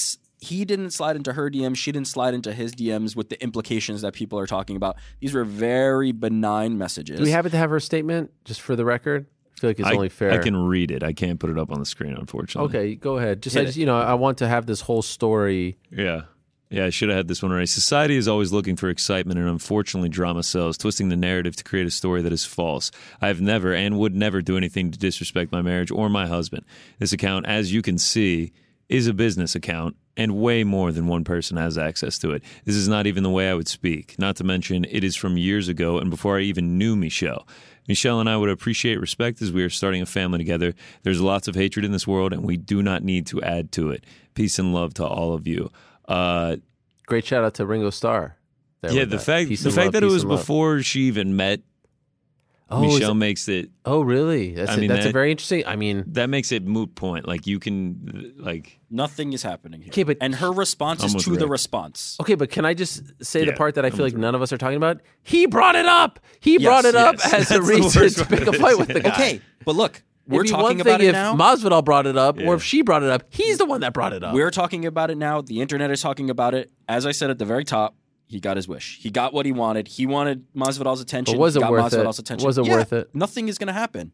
yeah, you kind of. I mean, Th- there is no world where those are inappropriate messages sent back and forth. It was I'm- literally I don't the think most. so. my point is like, there's no negative fallout. The only fallout is Masvidal now has atten- his he has Masvidal's attention. People are talking about it. People are like, "Hey, I wouldn't mind seeing that fight." He did what he needed to You do. wanna and see it- that fight? It made it. I'm not mad at it. Well, okay, so who, who I'd watch Masvidal it. fights who? I still maintain it should be Masvidal Connor. I like it. that would also be. a I good ain't fight. mad about Michel. I mean, it's a big jump. in terms of- Shevchenko, Chookagian two, or Michel Masvidal. Uh, by the way, th- this from uh, Casey, our good friend Casey Leiden, one to zero as an amateur yes, fighter. one to know. Soon to be two. Um, Eric Jackman is crazy today. Val shouldn't fight at 135 for the belt is up there with the Ronda take. Wow. Again, everybody just these nonsense. like, I don't. Man, I'm tempted to go into this Ronda take, Good, but I don't. I don't really want to. Uh, Um, come I'm on, it's been years of I'm tempted. abuse. I'm tempted. go ahead, go ahead. I'm tempted to, to mount Just a do it. defense, but I don't. I don't want to open that can of worms. Okay. Oh, Uh, what I'll say about that? Again, I'm no problem to to answer Casey directly. I have no problem with Val going up and fighting for the belt. Fine, great. Like that's a fine fight. But I don't think Valentina is a 135er. I don't think that helps the 135 pound division any. Um, and she's doing fine at 125 to keep that division going. Like this is not one of those scenarios. Like I'll give you an example. Alex Volkanovski is eventually going to leave 145. That's that's a given. He will eventually leave 145. If he moves up and gives a competitive effort and wants to fight at 155, I'm into it. The other part of the equation is Valentina fought at 135. This is not some new scenario. She fought Amanda Nunes at 135 twice and lost. Yeah, but she's champion and 25 going up, trying to get a second title. it's it's all theatrics. It's yeah, it's fine. It's one fight. I'm fine with it. It's not. It doesn't help the division. Um, and you, your point about it could help 125 to just have her out of there and get some contenders. I'll grant you that one. I'll Thank take you. that. But does she stay at 135 even? That's the question. Does Well, that yeah, does that last long enough? Right. She said that's too far down the line. All right, okay, so that that's the point. Like I don't want you to feel attacked here. it's it's a yeah. I think he feels you've, you've definitely fostered an environment where I'm That is so not true. Um, I would never do that. I mean, come on, the Ronda one. This is not up there with the Ronda one. Oh God, do you? You could I ta- really want to go into.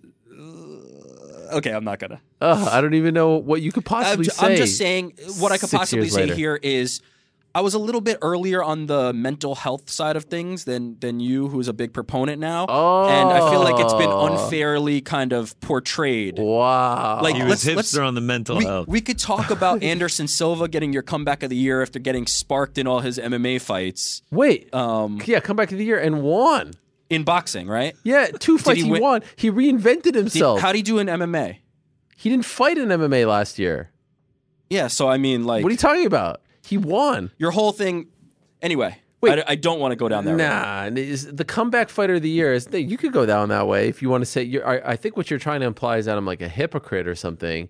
I'm not trying to And- imply you're a hypocrite. What I'm saying is there were reasons that I gave that award that have been kind of like washed away now. It's it's been represented as like, wow, she lost her fight. Well, that was what you were saying.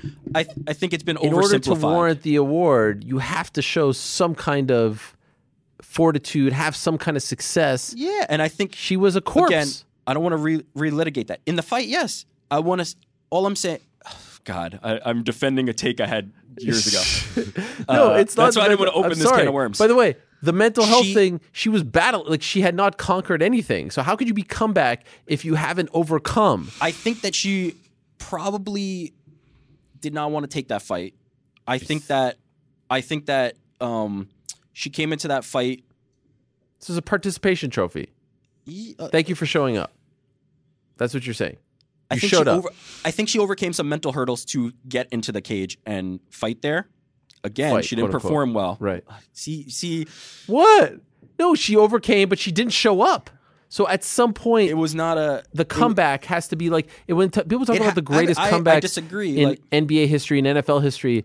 These are awarded to people that overcome, right, and succeed, have some level of success.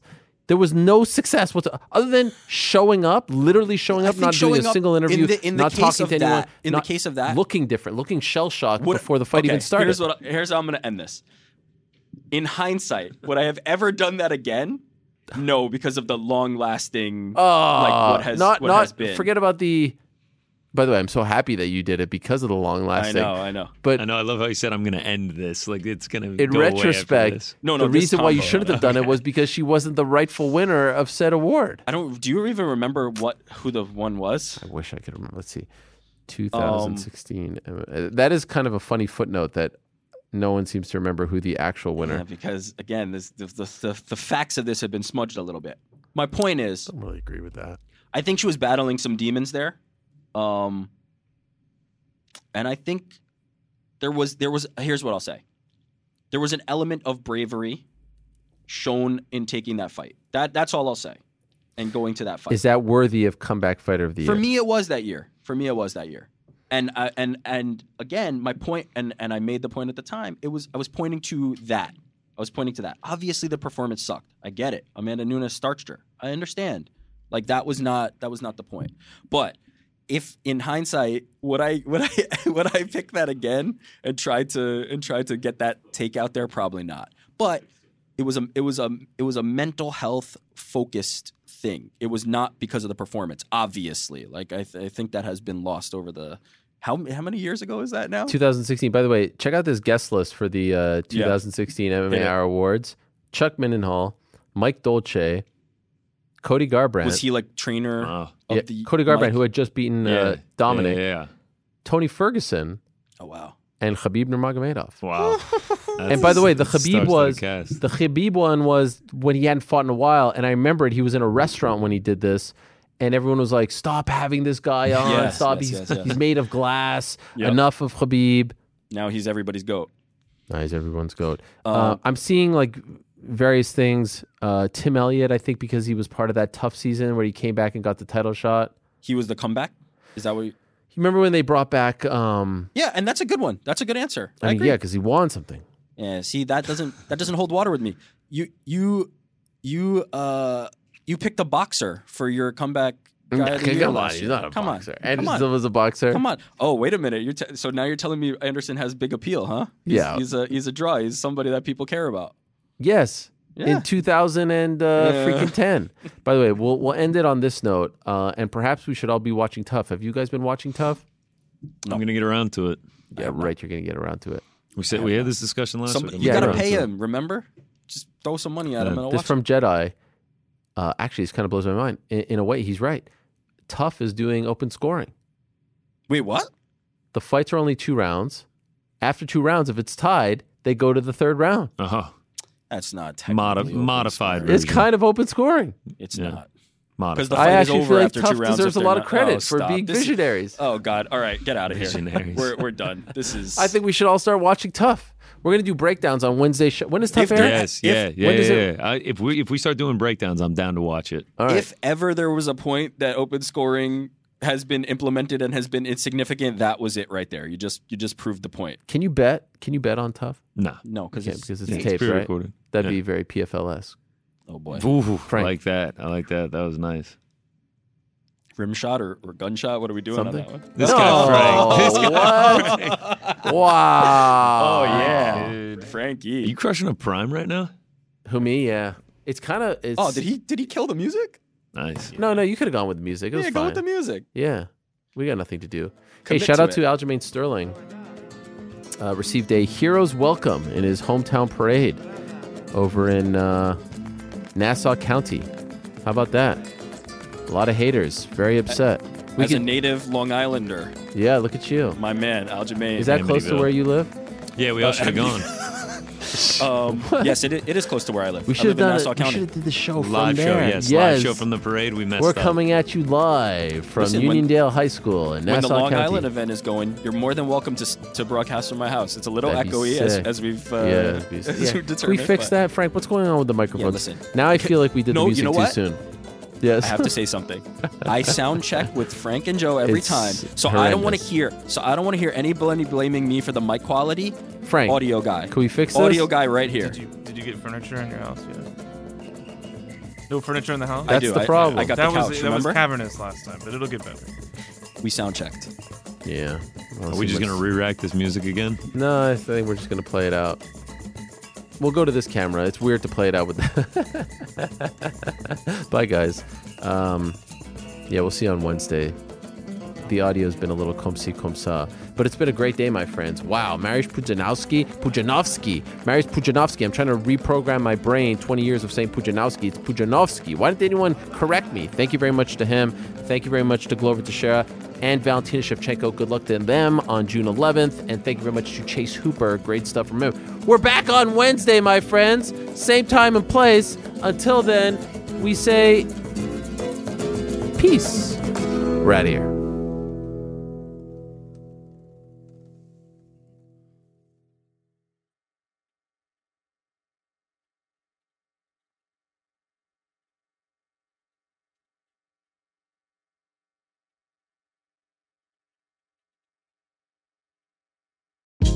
Hey, this is Scott Galloway, author, professor, entrepreneur, and most importantly, host of the Prop G podcast. We got a special series running on right now called The Future of Work, where I answer all your questions on surprise, the future of work. Questions including what are we missing when we work remotely, or how do we handle work life balance when a major opportunity comes knocking? From the provocative to the technical, we're offering insights you won't want to miss. So tune in to the future of work, a Prop G Pod special sponsored by Canva. You can find it on the Prop G Pod wherever you get your podcasts.